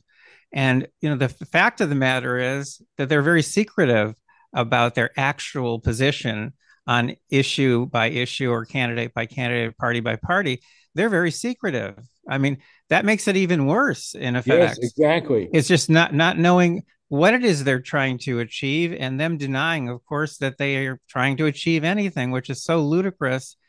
Uh, and and the fact that we see, you know, consistent bias in one direction or another, that should cause you concern too, no matter what the labels. I think we all should try especially hard these days to try to avoid labels. But when it comes to this this issue in particular, uh, I'm I'm not concerned about the labels because, as I said, in different countries they do very different things. Right. They do whatever serves, and that's in that sense right. that's corporatism. They do whatever serves them. Exactly. But meanwhile, but- they do have this agenda, which Facebook does not have, as far as we can tell. They actually have an agenda of wanting to re-engineer humanity according to their own values. right, right. and we don't know exactly what those are but well, we know that they have the power to do it. Exactly. You've made that point it's, it's an incredibly important point especially you know like dave asked to see uh, uh, the kind of data that you've accumulated. For uh, karl grossman and i and the rest of us who work on energy i would be really interested to find out we would all be really interested to find out what their bias is on energy are they supporting nuclear? Are they opposing renewables? I would really. And So when we get to the nitty gritty, once we acknowledge what you know about uh, that, here we here we had Karl on to talk about, and and, and I want to, if you don't mind, those of you who raised your hand, I want to jump very quickly to Karl while I have Dr. Epstein on to inform us. Uh, uh, Karl, I, Karl expected to be on a half hour ago, so please, those of you with hands, if you'll uh, give us forbearance. Karl, can you tell us and Dr. Epstein what we're hearing now, just within the last couple of weeks, of a of a proposed tripling of the uh, of uh, of nuclear power on this planet. is completely insane. Where is this coming from, uh, Karl Grossman? Well, it, it just actually has begun in the last couple of days, and it involves the COP 28 conference in the the Emirates, uh, which is being held. Um, well, it's over on November 12th, and it began in a very suspicious way. I mean, here's the cover if well, people can see it of Time magazine this week.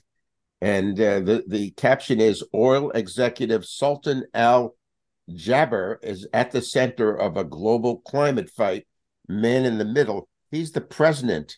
This is the guy who is the head of the oil, the, the major oil company. What happens when Abu Dhabi's chief oil exec is tasked with phasing down fossil fuels? So there was in the several days at the beginning of this uh, uh, this conference, uh, it's an annual conference sponsored by the UN. There was all kind of in- issues being raised about vested interest, and this guy's vested interest. But speaking of vested interest, what's occurred in the last several days is a declaration presented. This is a couple of days ago at this conference, and the headline. This is the CNBC story today U.S. leads coalition to triple nuclear power by 2050 in an effort to address climate change. Uh, and uh, let me just touch on some of the stuff in this uh, this declaration. Um, well, let me go back to the CNBC story. The United States and more than 20 other countries pledged to triple nuclear power to achieve net zero carbon emissions and limit carbon change. Now, I've, written and done television programs in recent years, a, lot of both, on how nuclear power is not emissions free in terms of greenhouse gases, in terms of carbon. The nuclear fuel cycle is laden with uh, with green, particularly enrichment and mining and milling, and actually nuclear power plants emit carbon themselves, radioactive carbon carbon 14. Uh, but the media, speaking about what Dr. Epstein has been speaking, and I'm a, a professor of journalism, and I was schooled at the New School of Social Research in New York, where I got my graduate degree in media theory. Media have not picked up whatsoever the connection between uh, climate change and, in fact, nuclear power.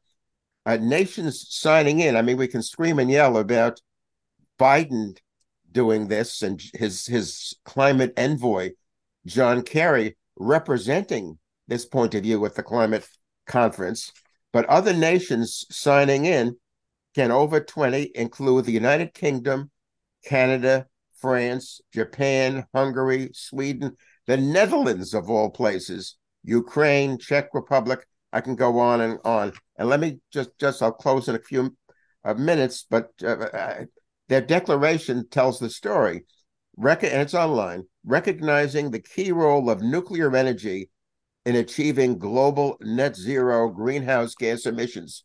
Baloney, baloney, baloney. Speaking of big lies, uh, what follows uh, then are a series of paragraphs, all beginning with the word recognizing. Recognizing that nuclear energy is already the second largest source of clean, dispatchable, baseload power, recognizing the IAEA's activities in support of member states. The IAEA is a, an international mirror image of our former U.S. Atomic Energy Commission, which in 1974 was abolished by the Congress uh, and being in conflict of interest, both regulating and promoting nuclear technology. The IAEA is here today doing both in conflict of interest both missions. Uh, recognize the importance of, again, part of the declaration of financing for the additional nuclear power capacity and so forth. Uh, Wall Street has moved away from nukes because uh, it's considered very risky, to say the least, investments. And then uh, I'll end with this participants in this pledge then commit to And there's a bunch of paragraphs beginning with commit, including here a commitment to invite shareholders of the World Bank, international financial institutions, and regional development banks to encourage the inclusion of nuclear energy in their organization. I've spoken on these calls about the uh, the big excuse being used these days to promote nuclear power, the, the the new the new baloney that it would alleviate, it would counter climate change, which is totally untrue. So here, what what the nuclear industry and governments, they're all tied together in terms of nuclear, are doing is through the United Nations and through this series, these annual meetings, uh, trying to uh, the, the, meetings are part of the United Nations uh, uh, climate something convention. Uh, I can't read my writing here uh, on climate change uh, is uh, really developing global policy in terms of climate change by using nuclear power, and it's it's it's it's come out of it. To, my view, it it's really come out suddenly uh, in, in, a very powerful way, and it has to be dealt with. Yes, and, and it would be, and I, I raised this with you, Doctor Epstein, on the phone, be, on the call, because it'd be, be I would be astounded if uh, Google and these other um, influ- media influencers, mega influencers, uh, are not supporting um, renewable, I mean, uh, not supporting nuclear power. We have to remember that the nuclear industry uh, has never separated from the nuclear, nuclear power industry, has never separated from the nuclear weapons industry.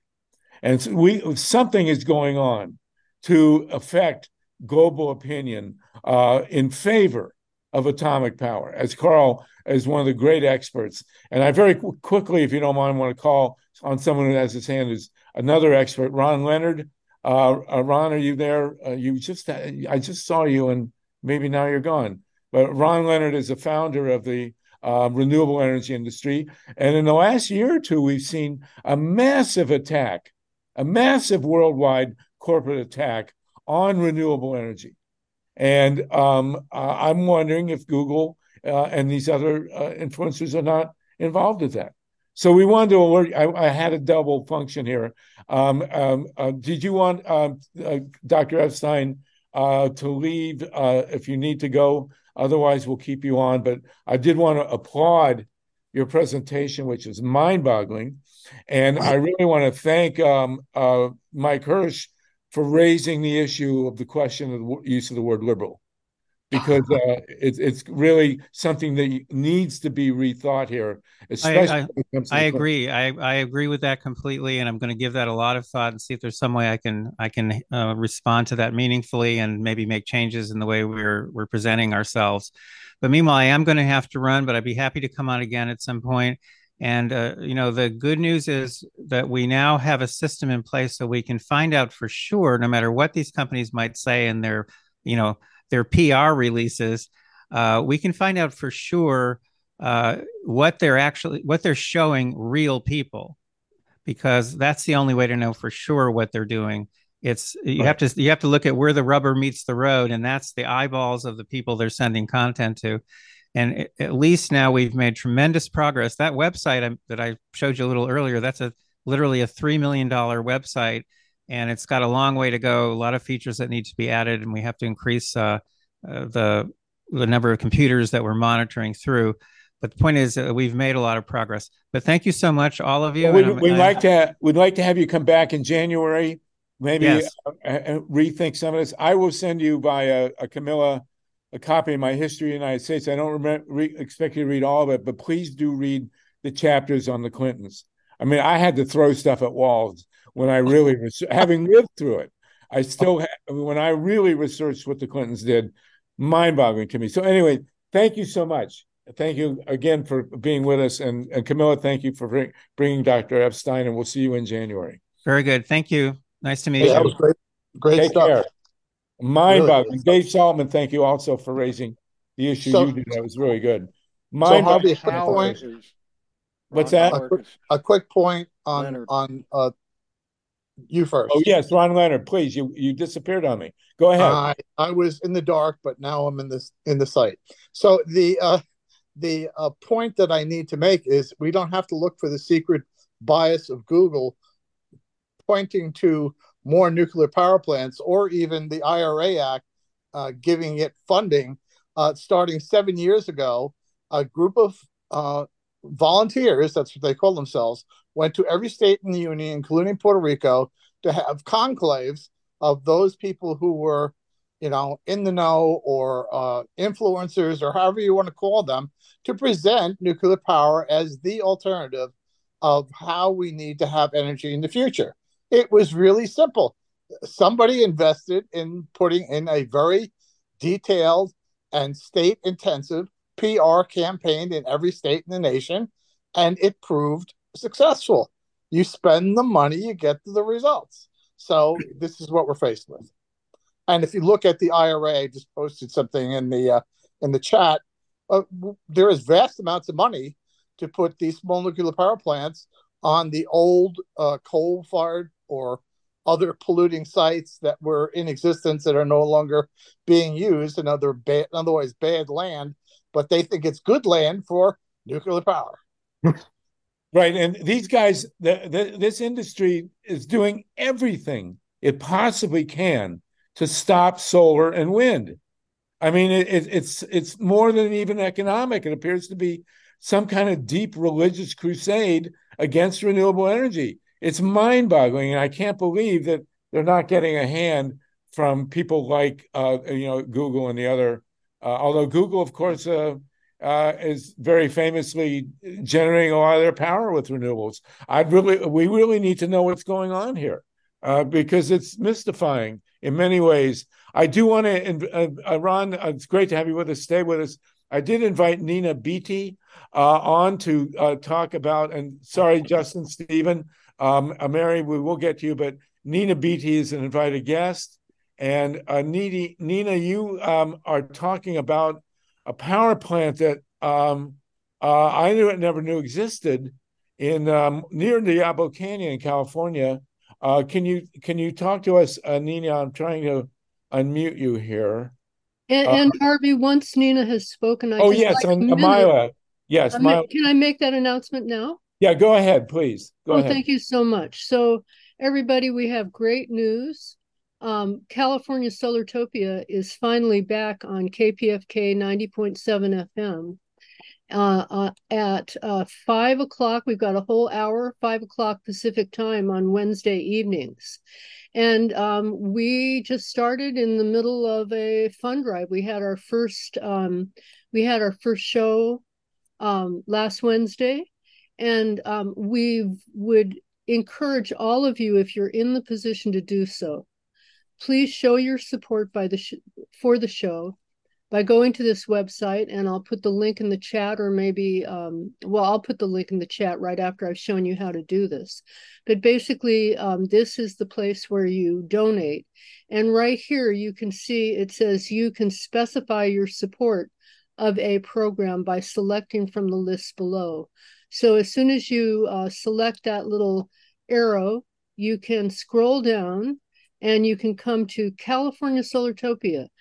And if you select California Solartopia, please um, give us, you know, make a donation for as much as you can. If you can make a donation okay. of a minimum of $25, you become a voting member of KPFK, and that's very important. And we'll talk about that more later. But please go to this website, scroll down to California Solartopia, even $5, okay. $10, whatever you can give. Thank you, Harvey.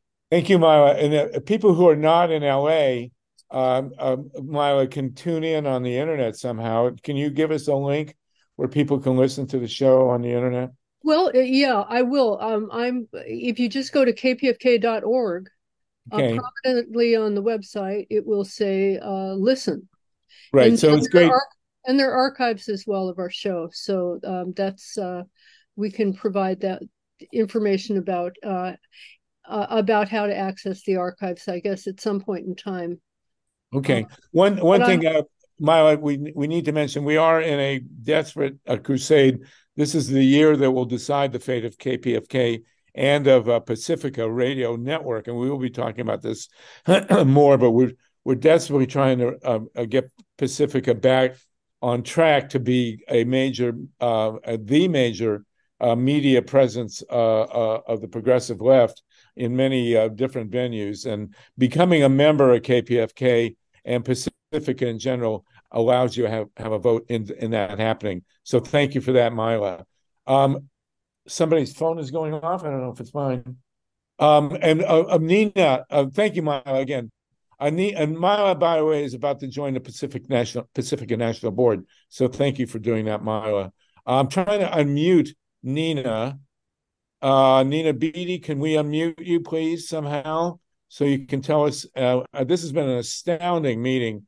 We were going to have a discussion in the Middle East. I think we'll, if we can do that next week.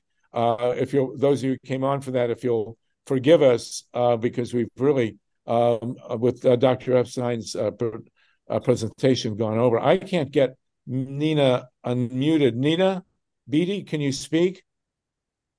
No. I've been trying to get her to unmute as well. Unfortunately, maybe she's having some technical difficulties with okay. her phone, which is really too bad. Let's uh, have uh, her on again soon. Okay, um, we'll keep keep trying, Nina. Uh, go. Let's go to our questions. Uh, Stephen Sondheim, you haven't been able to speak. Um, can we unmute you, Stephen Sondheim? Boy, we're having trouble yeah, muting people. Yeah, yeah, please un- unmute Stephen and uh, give us your latest musical, if nothing else. I'm oh, sure he gets that. Oh, there we okay. go. All right, Stephen, go ahead. Can you hear me now? Yes. Oh, good. Well, I really have some points to support you, Harvey, on using Dr. Epstein or getting him to take a look for us at the not only the energy policies but the factors. And this is my shtick lately that the public just assumes it's good for climate change, and the public doesn't know. And see, the the presenters of this whoever said they sent out you know, represent people all over the uh, world a couple of years ago, it's already taken. People assume that we've got to have it for climate change, and they and but the presenters of it don't tell you how long, how much, and Arnie Gundersen has has put forth a notion that even by 2045, if they build a thousand nuclear power plants, uh, it'll reduce greenhouse gases by 6%. And no one challenges that. See, uh, all the government people and the nuclear people and now the UN people say it's the deal. It needs to be challenged. And that's something I would like Dr. Epstein to look at, like people's takes on are they just buying it or are they wondering? And then the other thing that really needs to be looked at is we're already in trouble on utilities too much for many people. And Arnie says it's going to it's going to triple the utility costs by 19 excuse me by 2045. That point hasn't been made. So it's it's the details that they're not answering to. And I would like I work with you Harvey. I would like to to to drum up something to get him to be able to look at those factors. Why are people just buying this hook line and sinker without being told the timeline or how it's going to happen or how much it's going to cost or how much it's going to influence the utility, the average person. Yeah, you're. So I wish I'd been able to tell him that, but uh, I'll work with you on that. Yeah, okay. Stephen, thanks for that. You're 100 percent right. Uh, they they're not talking about the cost of nuclear power. They're not talking about the uh, negative impacts on employment. Uh, none of that other stuff. It, it's it's really been, uh, and this is a full court press. I mean, they are. Well, really, the thing really is that, that when when presenters, and I'm thinking of you know all the way from the U.S. Department of Energy to to everybody, they just make their statement that it's good for climate change, and no one in the audience ever asks them, uh, "Tell me how that's going to happen. How how long is it going to take? How how much greenhouse gases are it going to?" It's assumed, and this particularly interests me because of the way the in, the internet might be influencing that. I don't know, frankly, if Google is directly supporting one kind of energy or another. But by not challenging these assumptions, they just get done. You're so, 100% right. Very well stated, okay. Stephen. Thank you for okay. that. Thank uh, you. I, be, I believe, and keep coming with us. I appreciate it. Good, it's good to work with you. I do believe we have Nina unmuted. Yes. Nina, Nina, I think I am. Okay, you can hear me okay? Yes, you're you're good now. Thank you. Great. I'll point out, by the way, it's 3:50 p.m. Uh, California time. We got another 10 minutes to go to the top of the hour. As usual, we'll wander over uh, toward 420 uh, based on uh, uh, Stevens uh, Caruso's magnanimity. Thank you, Steve, again for um, engineering this. Wendi, good to have you with us. Mike Hersh, great points, Mike. By the way. okay, go ahead, Nina, please. Um, I wanted to bring attention, and this has been posted on the website healfukushima.org. Um, that um, for some time there have been some very credible reports uh, by people that worked uh, from for P- Pacific Gas and Electric and General Electric um, that uh, GE built a breeder nuclear reactor. It was not a power reactor. It was a breeder nuclear reactor for PG&E at in Central California at a little town called Moss Landing, and this happened in the late 1960s. Um, I was investigating this. Um, the, it, there was an edge of urgency because uh, there is a battery storage facility being built on the property, and as part of this, they've built quite a bit of it, but they're demolishing old equipment. And it appeared that the this information has not been publicly um, available. Um, nobody in my area knows of any reactor there, and yet these uh, reports uh, that that I became aware of some time back, um, I needed to get those to people. Um, and according to them, a GE Nuclear Power Division in San Jose designed and built it for PG&E um, about 1968, and it began operation approximately 1969. It was a very expensive reactor, it, um, and it operated until mid to late 1970s when it was shut down. Um, since the reactor was secret, um, it's not known why it was shut down the control room was under the if any of you have ever been to central california the two very tall smokestacks and um, the control room was underneath one of those smokestacks, and there was an access stairwell to the control room um, with a metal railing. Um, and a former worker at Moss Landing witnessed small planes periodically flying through the steam, um, presumably taking samples. Um, the uh, one of the people that helped build the reactor later went to work for Pacific Gas and Electric in the 1980s and inquired about the reactor, how it was functioning, how's it doing. And PG&E employees told him it doesn't exist and shut up or you're finding a new job. And that very weekend, this was on a Friday that these discussions, these conversations were having. They were uh, very um, uh, upset about him talking about it. And uh, the weekend, PG&E filled in the access stairwell with concrete and cut off the metal railings around. Um, a former employee went to the Monterey County Planning Department to see if permits had been issued. Didn't find any record of permits. Um, the NRC, which I've reached out to, and DOE also don't have any. Uh, told me they don't have any responsive records, but that can either mean they'd have no records or they have no records that they will disclose to the public. Um, if it existed, it was, and I'm saying if it existed. It was operated at the same time that PG&E was operating the Humboldt Bay nuclear power plant, which Science magazine called the dirtiest of the nation's power reactors. And it would have the same safety problems, the same lack of AEC oversight, and potentially the same high radioactive emissions and contaminations that have still not been dealt with in Humboldt Bay. Um, there's still uh, huge contamination issues and illnesses around the power plant. Um, so, I have gone to, um, I've contacted state, federal, and local authorities to let them know about the situation, and um, they've either taken no steps that I know of, or they've refused to do so. Uh, CDC, uh, ATSDR, which is a toxic substance uh, uh, agency at the federal level, they said they don't do investigations normally. And I said, after talking with them, it's no, you don't do investigations, period. it sounds like. So um, I've let people know locally, but this is a, a very uh, emergency situation in that the Vistra Energy is the company that has these part of the site that's going to be uh, that they're developing with uh, battery storage, lithium ion battery storage, which is very explosively flammable under a variety of conditions. And they're continuing to demolish equipment and buildings at the site and may actually be doing excavation at some point, um, which is uh, sort of chilling. So I, I wanted to get this information out to the public um, to let them know that more investigation definitely needs to be done with proper monitoring equipment. Um, there was a recent uh, battery storage uh, town and uh, dog and pony show, I'll call it, a meeting um, that was uh, uh, John Laird, who many of you are familiar with, uh, has been pushing, basically pushing nuclear energy. Um, and facilitating the uh, the extension, possible extension that Diablo Canyon may be getting. Um, he was there, and uh, the lo- local assemblywoman was there, and the public was not allowed to speak. Um, we were allowed to submit questions. Nina, and, do you live do you live near this uh, facility? Yes, I do. Well, I so does about... Tatanka. You should get in touch with Tatanka and with Linda Seeley. You must know Linda Seeley and the Mothers for Peace. And yes, uh, I've notified Mothers for Peace about. This okay, well then you should all be in touch.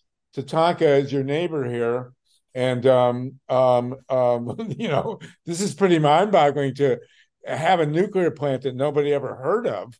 I mean, that's yeah. It, it, may it, it, it may not have been a huge plant. I mean, since it was for a, a, a breeder reactor, um, it, it's just unknown. There's so many unknowns about this. What was it there for? You know, were they trying to make off the books plutonium? Who knows? Um, okay, well, listen. So, well, that's amazing stuff. We will, let's do more on this next week, um, uh, because uh, uh, uh you know, we've t- uh, just obviously touched the tip of an iceberg here. Uh, we'll come back to this in a minute. Thank you so much for that, Nina. I've got your email, I believe. And Mila Reeson also. We we can talk about this, Mila, on Wednesday on our Solartopia show. So let's let's have you on with that. I did. Pro- we'll come back to this in a minute. It's almost four o'clock. Steve, if you don't mind hanging with us another twenty minutes, that'd be wonderful. Um, I, I, did promise Barbara Wimsatt to speak next, and I don't know if she has to leave. But now we're trying. We have the issue of unmuting her. There we go. Oh, I had you, uh, Barbara Wimsatt. Yeah, I, I there. have, there you are. Okay, go ahead, Barbara, please. Well, I had uh, one question and a comment. The question was uh, you mentioned the connection between uh, nuclear power and nuclear weapons, and I was just wondering if anybody could say more about that. Um, and the second thing is, um, well, I, I live uh, part time near in Michigan, uh, near the lake, and there are two uh, nuclear power plants close to where I live, on, right on the edge of the lake, Lake Michigan. And uh, one of them still operates Cook. The other one, Palisades, has been shut down, but a company just bought it and they want to reopen it. It's a really old one. Yeah. I just, that's a comment, but I was just wondering um, if you could say more about the connection. Yes, between- we will. Well, Barbara, if you'll stay with us, uh, let me get to the other folks quickly. But we have okay. had a ton, and Karl Grossman is, is a great ex- expert on the um, uh, links between nuclear power and weapons as well. So we'll come back to that in a second. Uh, let me get to Tonka because I know he's a neighbor of this uh, plant um, um, at Moss Landing, which is also at Morro Bay. Is that correct? Um, uh, Tatanka, go ahead. No, it's not Morro Bay. It's uh, it's it's about a half hour south of Santa Cruz and about 20 uh, 15 minutes north of Monterey. So it's not central California, it's central coast California. It's on the Pacific Ocean.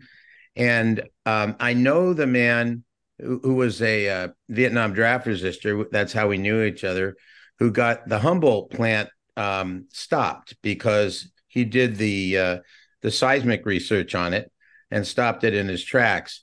And he also knows the people who helped shut that down, but I don't I don't know. And I know someone else who was living in Santa Cruz who knew about that power plant. I didn't even know there was a nuclear plant there, but they said, "Oh yeah, that was shut down shortly after the Humboldt plant was shut down." So I have some people who know the history of it, and I look forward to talking to Nina. That's all for now.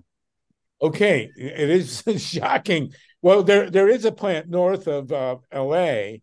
which has, I mean, it's known and it's been fought over, but not many people heard of it. Santa Susana, which uh, had a major, major accident uh, and is one of the most uh, uh, radioactive spots on Earth, uh, right next to, you know, it's in Simi Valley.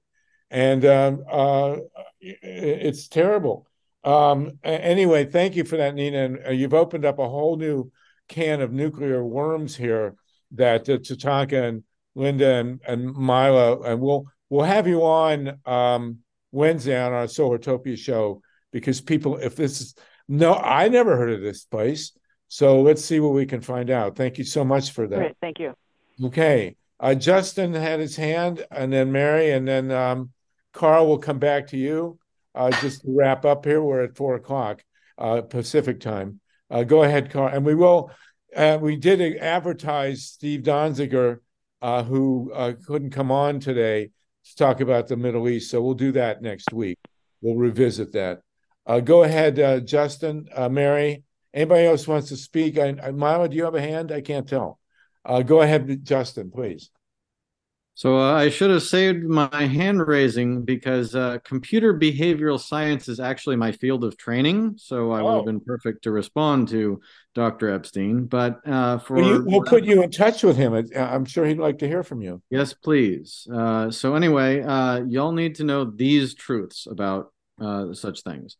So first, influencers on social media are more effective than Google because people trust their friends more than they trust institutions, even if those friends keep the costs to the hearer and the world hidden. By the way, to discover a breeder reactor, you would use a neutron detector. You can look that up. um, and then, as far as internet power goes, that's not unique because it's not the only thing that's been monopolized. In fact, state legislatures and agencies are so gerrymandered, they typically go against the preferences of 80% or more of their citizens. And I happen to work with the cross partisan organization Represent Us. And as such, for the people that do these kinds of measurements, I recommend that those commentators use at least two axes for their bias labels.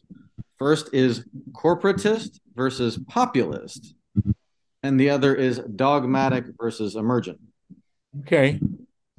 All right, so thank that, you. That'll help us actually make more sense of the world that we're living in. Right, and and we have to remember that great religious truth that your your dogma uh, is always going to eat your karma. Yep. So thanks for that. Okay. Um, uh, Mary and anybody else who wants to raise, we're, we're over the time limit here, but um, I'll go back to Karl Grossman uh, for a wrap for sure. Anybody else wants to jump in, please do. Mary, go ahead, and then we'll go to Karl. All right, just two things. Number one, please understand that besides your nuclear power plants down there in California affecting the life of people in California, whenever California is in drought, they're pumping water out of the Columbia River which is being fed fed nuclear waste by uh, our Hanford nuclear power plant that is on the Columbian River. Right. Okay, so I just want to point that out for you guys. And number two, when we were talking about how come we don't see it in media, uh, we're constantly complaining that none of the real topics are making any headway in the news or even even getting any form of spotlight, maybe except for a little local. And we got to remember that due to the National Press Agency's stranglehold on the media, the days of Watergate in depth investigative reporting is long gone. And that the second thing that's causing the problem is the monopolization of our networks to where we don't have any biased networks that just report. You know, all of it's controlled. You know, if you look at every channel, all the news people sound the same. They're all saying the same thing. It's all typecast and set down, a lot like our radio is now, to where we don't have DJs we can call anymore. It's just a loop that's put in. So we're all stuck with this loop and not the reality. Thank you. Thank you. Thank you for that. Very well spoken, Mary. Appreciate it. Karl Grossman, let's unmute you here. I think we've had issues with that too before. Okay. Anybody else wants to jump in? We're um, we're, we're going to sign off soon, so please do. This has been a mind-boggling couple hours. Camilla, again, thank you for bringing Dr. Robert Epstein. That was a real path-breaking. Uh, and and Mike, thank you for raising the issue of his use of the term liberal. That's a big deal, and I think it's going to have an impact. Uh, Karl, go ahead. Yeah, well, uh, on the issue of the connection between nuclear weapons and nuclear power, the two my question. Uh, two sides of the same coin. uh, some excellent pieces have been written in recent years uh, by Alfred Meyer, who was long involved with Physicians for Social Responsibility, including on the Progressive website and in the Progressive magazine. Uh, I also interviewed uh, Alfred Meyer. Just go to EnviroVideo, which is the um, uh, the TV production company that uh, I do television for, uh, and um, I mean the, the, the origins actually of, of nuclear power involve the notion of using nuclear reactors to produce plutonium for weapons, and the idea came from the plutonium production reactors uh, up in the state of Washington at Hanford. Uh, and and indeed, uh, even today, for the hydrogen bomb, tritium is produced. I think it's the Watts Bar uh, nuclear power plant.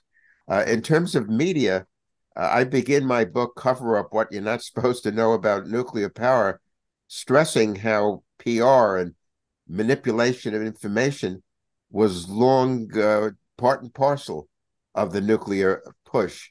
Uh, later on, uh, it, it, was no accident that uh, GE and Westinghouse are the Coke and Pepsi Cola historically of nuclear power. Uh, uh, most nuclear power plants around the world are either designed or built by GE or Westinghouse. It was no accident that GE acquired NBC or Westinghouse acquired CBS uh, and uh, what was presented earlier in terms of uh, public manipulation by media, the new media, and I suppose Google could be considered part of new media, uh, should be uh, viewed, should be probed as part of this. Uh, I call the book Cover Up What You're Not Supposed to Know About Nuclear Power because there's been this cover up from the onset. There's been cover ups on so many issues by people who uh, use media not to inform, but to uh, uh, but to confuse and to suppress information. Thank you for that, Karl. And you're the great expert. Karl's been writing about this for um, uh, uh, since the dawn of time. Um, is there? we were, as I say, going to have a discussion on on the Middle East. We'll do that again. I want to reiterate: we rarely raise money, but um, on the show. but when when um, Mila raises the issue of donating to Pacifica through uh, Solartopia, California Solartopia.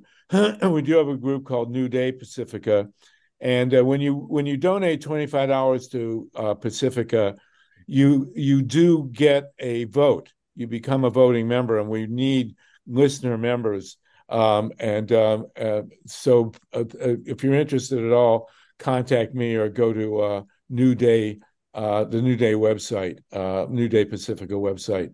Very worth doing, and we we need your support. Uh, Wendi Lederman, I think you're going to get the last word here. Wendi, thank you. Um, I'll just add um, a little nugget to Karl's great assessment of the military connection of um, the Department of Energy and the Department of Defense. And um, one, there's a Senate bill SB 4066. I don't know the last action on it, but it was proposed um, earlier this year, and it basically like takes away whatever um, barriers there have been between the um the Department of Energy and the um DoD, um and and calls for certain supplies for the DOE to supply the um the military with depleted uranium. And if you go through the defense budget from fiscal year 2023, there's all kinds of new nuclear programs that are like kind of like hush or just not really advertised. There's just a bunch of them, and especially having to do with like space and there's all kinds of new nuclear programs. And within it, it it also creates like basically quotas that the DOE needs to supply um, minimum amounts of depleted uranium to the military. So, I mean, there's definitely a market for the suppliers. So I just wanted to bring that up. Um, thank you so much. Thanks, everybody. Well, thank you, everybody. Thank you, Steve and Mike and Wendi and um, Amila and everybody. Uh, this has been another incredible two and a half hours. Uh, thank you, Camilla, for bringing Dr. Robert Epstein with us. And uh, uh, do look um, Wednesday evening, uh, 5 p.m. Mila and I will be on the California Solartopia show with Takuro Force uh, kpfk.org. and you, you can listen into that. Um, um, I'm gonna. Uh, we still have 47 people with us, but it's time to go. Give Steve an extra 10 minutes to uh, uh, relax and toke up, and uh, we'll see you next week, uh, same time, same place, uh, uh, 5 p.m. Eastern time. It will be our 160th uh, uh, call, and um, I love you all. Uh, parting is such we saw. Am I hearing someone wanted to pipe in? It, yeah, real quickly, Sluggo. I just want to apologize to anybody who felt that I was a little bit rude or whatever. I honestly expected uh, Dr. Epstein to nod and agree that his approach to politics, equating don- donations from millionaires and billionaires to Hillary Clinton was with the left, was sloppy and inaccurate. I expected him to just nod and say, "Good point," and then I was going to go after Google for being a, a monopoly. But he he tried to to say that any effort to improve and refine his model was getting off the track. And I think that says a lot. I think no, he's I... very brilliant. I think he's very brilliant, but I think that his understanding of politics throughout history uh, is a little bit off. And, and, and Sluggo, I hope he reads your book. I think that would clear well, up a lot of things. I think he, I think he understood your point. I think he just disagrees. But he did uh, uh remarkably, I thought, uh, agree to take take um, a, a, a, new look, a fresh look at his use of the labels. I, I thought he was very open. And I, am really glad you raised the point, and and I, I think it's uh, uh, extremely important. And I I hope he pursues some research on on on this energy issue. And yes, and it's also very interesting. Justin's point, uh, and Justin's point that influencers that people think they know are more influential than than the abstract kind of manipulation from Google. That's a direct mirror of what we've been talking about in terms of grassroots organizing, where Ray McClendon and yes. Miller have emphasized that the people who have the biggest influence in terms of political campaigns are people that voters know personally. And yep. so you, you have this world uh, illusion, especially younger, among younger people, that they actually for some somehow have a, a personal connection to these paid influencers, you know, um, uh, uh, that that's really um, become a huge industry. But what we've been talking about in terms of political organizing on the local level um, uh, reemphasizes that the people that uh, that we want people organizing in communities uh, that actually know the people in the communities and that live in the communities, and that's that's a major deal. So very productive talk. Uh, if none of you are as exhausted as I am, uh, hmm. congratulations, but I'm going to go uh, lie down. Uh, Sluggo, before you before you take a nap, I really do hope you email a copy of your book because I, I think you do an excellent job of showing corporatism and, how corporatism came to control the United States and how we've been struggling for freedom against it from you know at least since uh, the late, you know, 1800s and and right, the, uh, the, rise of the railroads. Well, any and then by the way, anybody of you who are interested uh, in reading my history of the United States, I will send you a free PDF.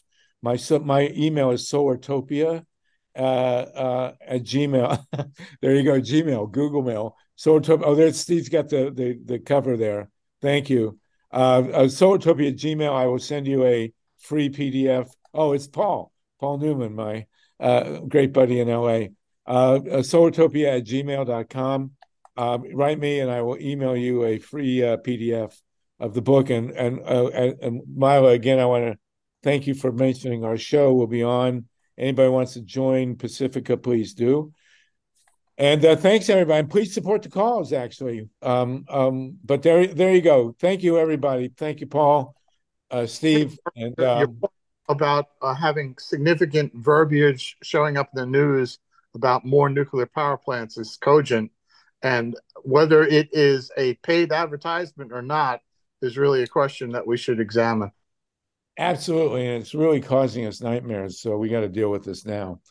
Yeah. Okay, you guys. Uh, thank you, Paul. Good to see you with uh, Franklin Rhodes. I'm still waiting for you to put up Eleanor, um, but um, um, one of these days it'll happen.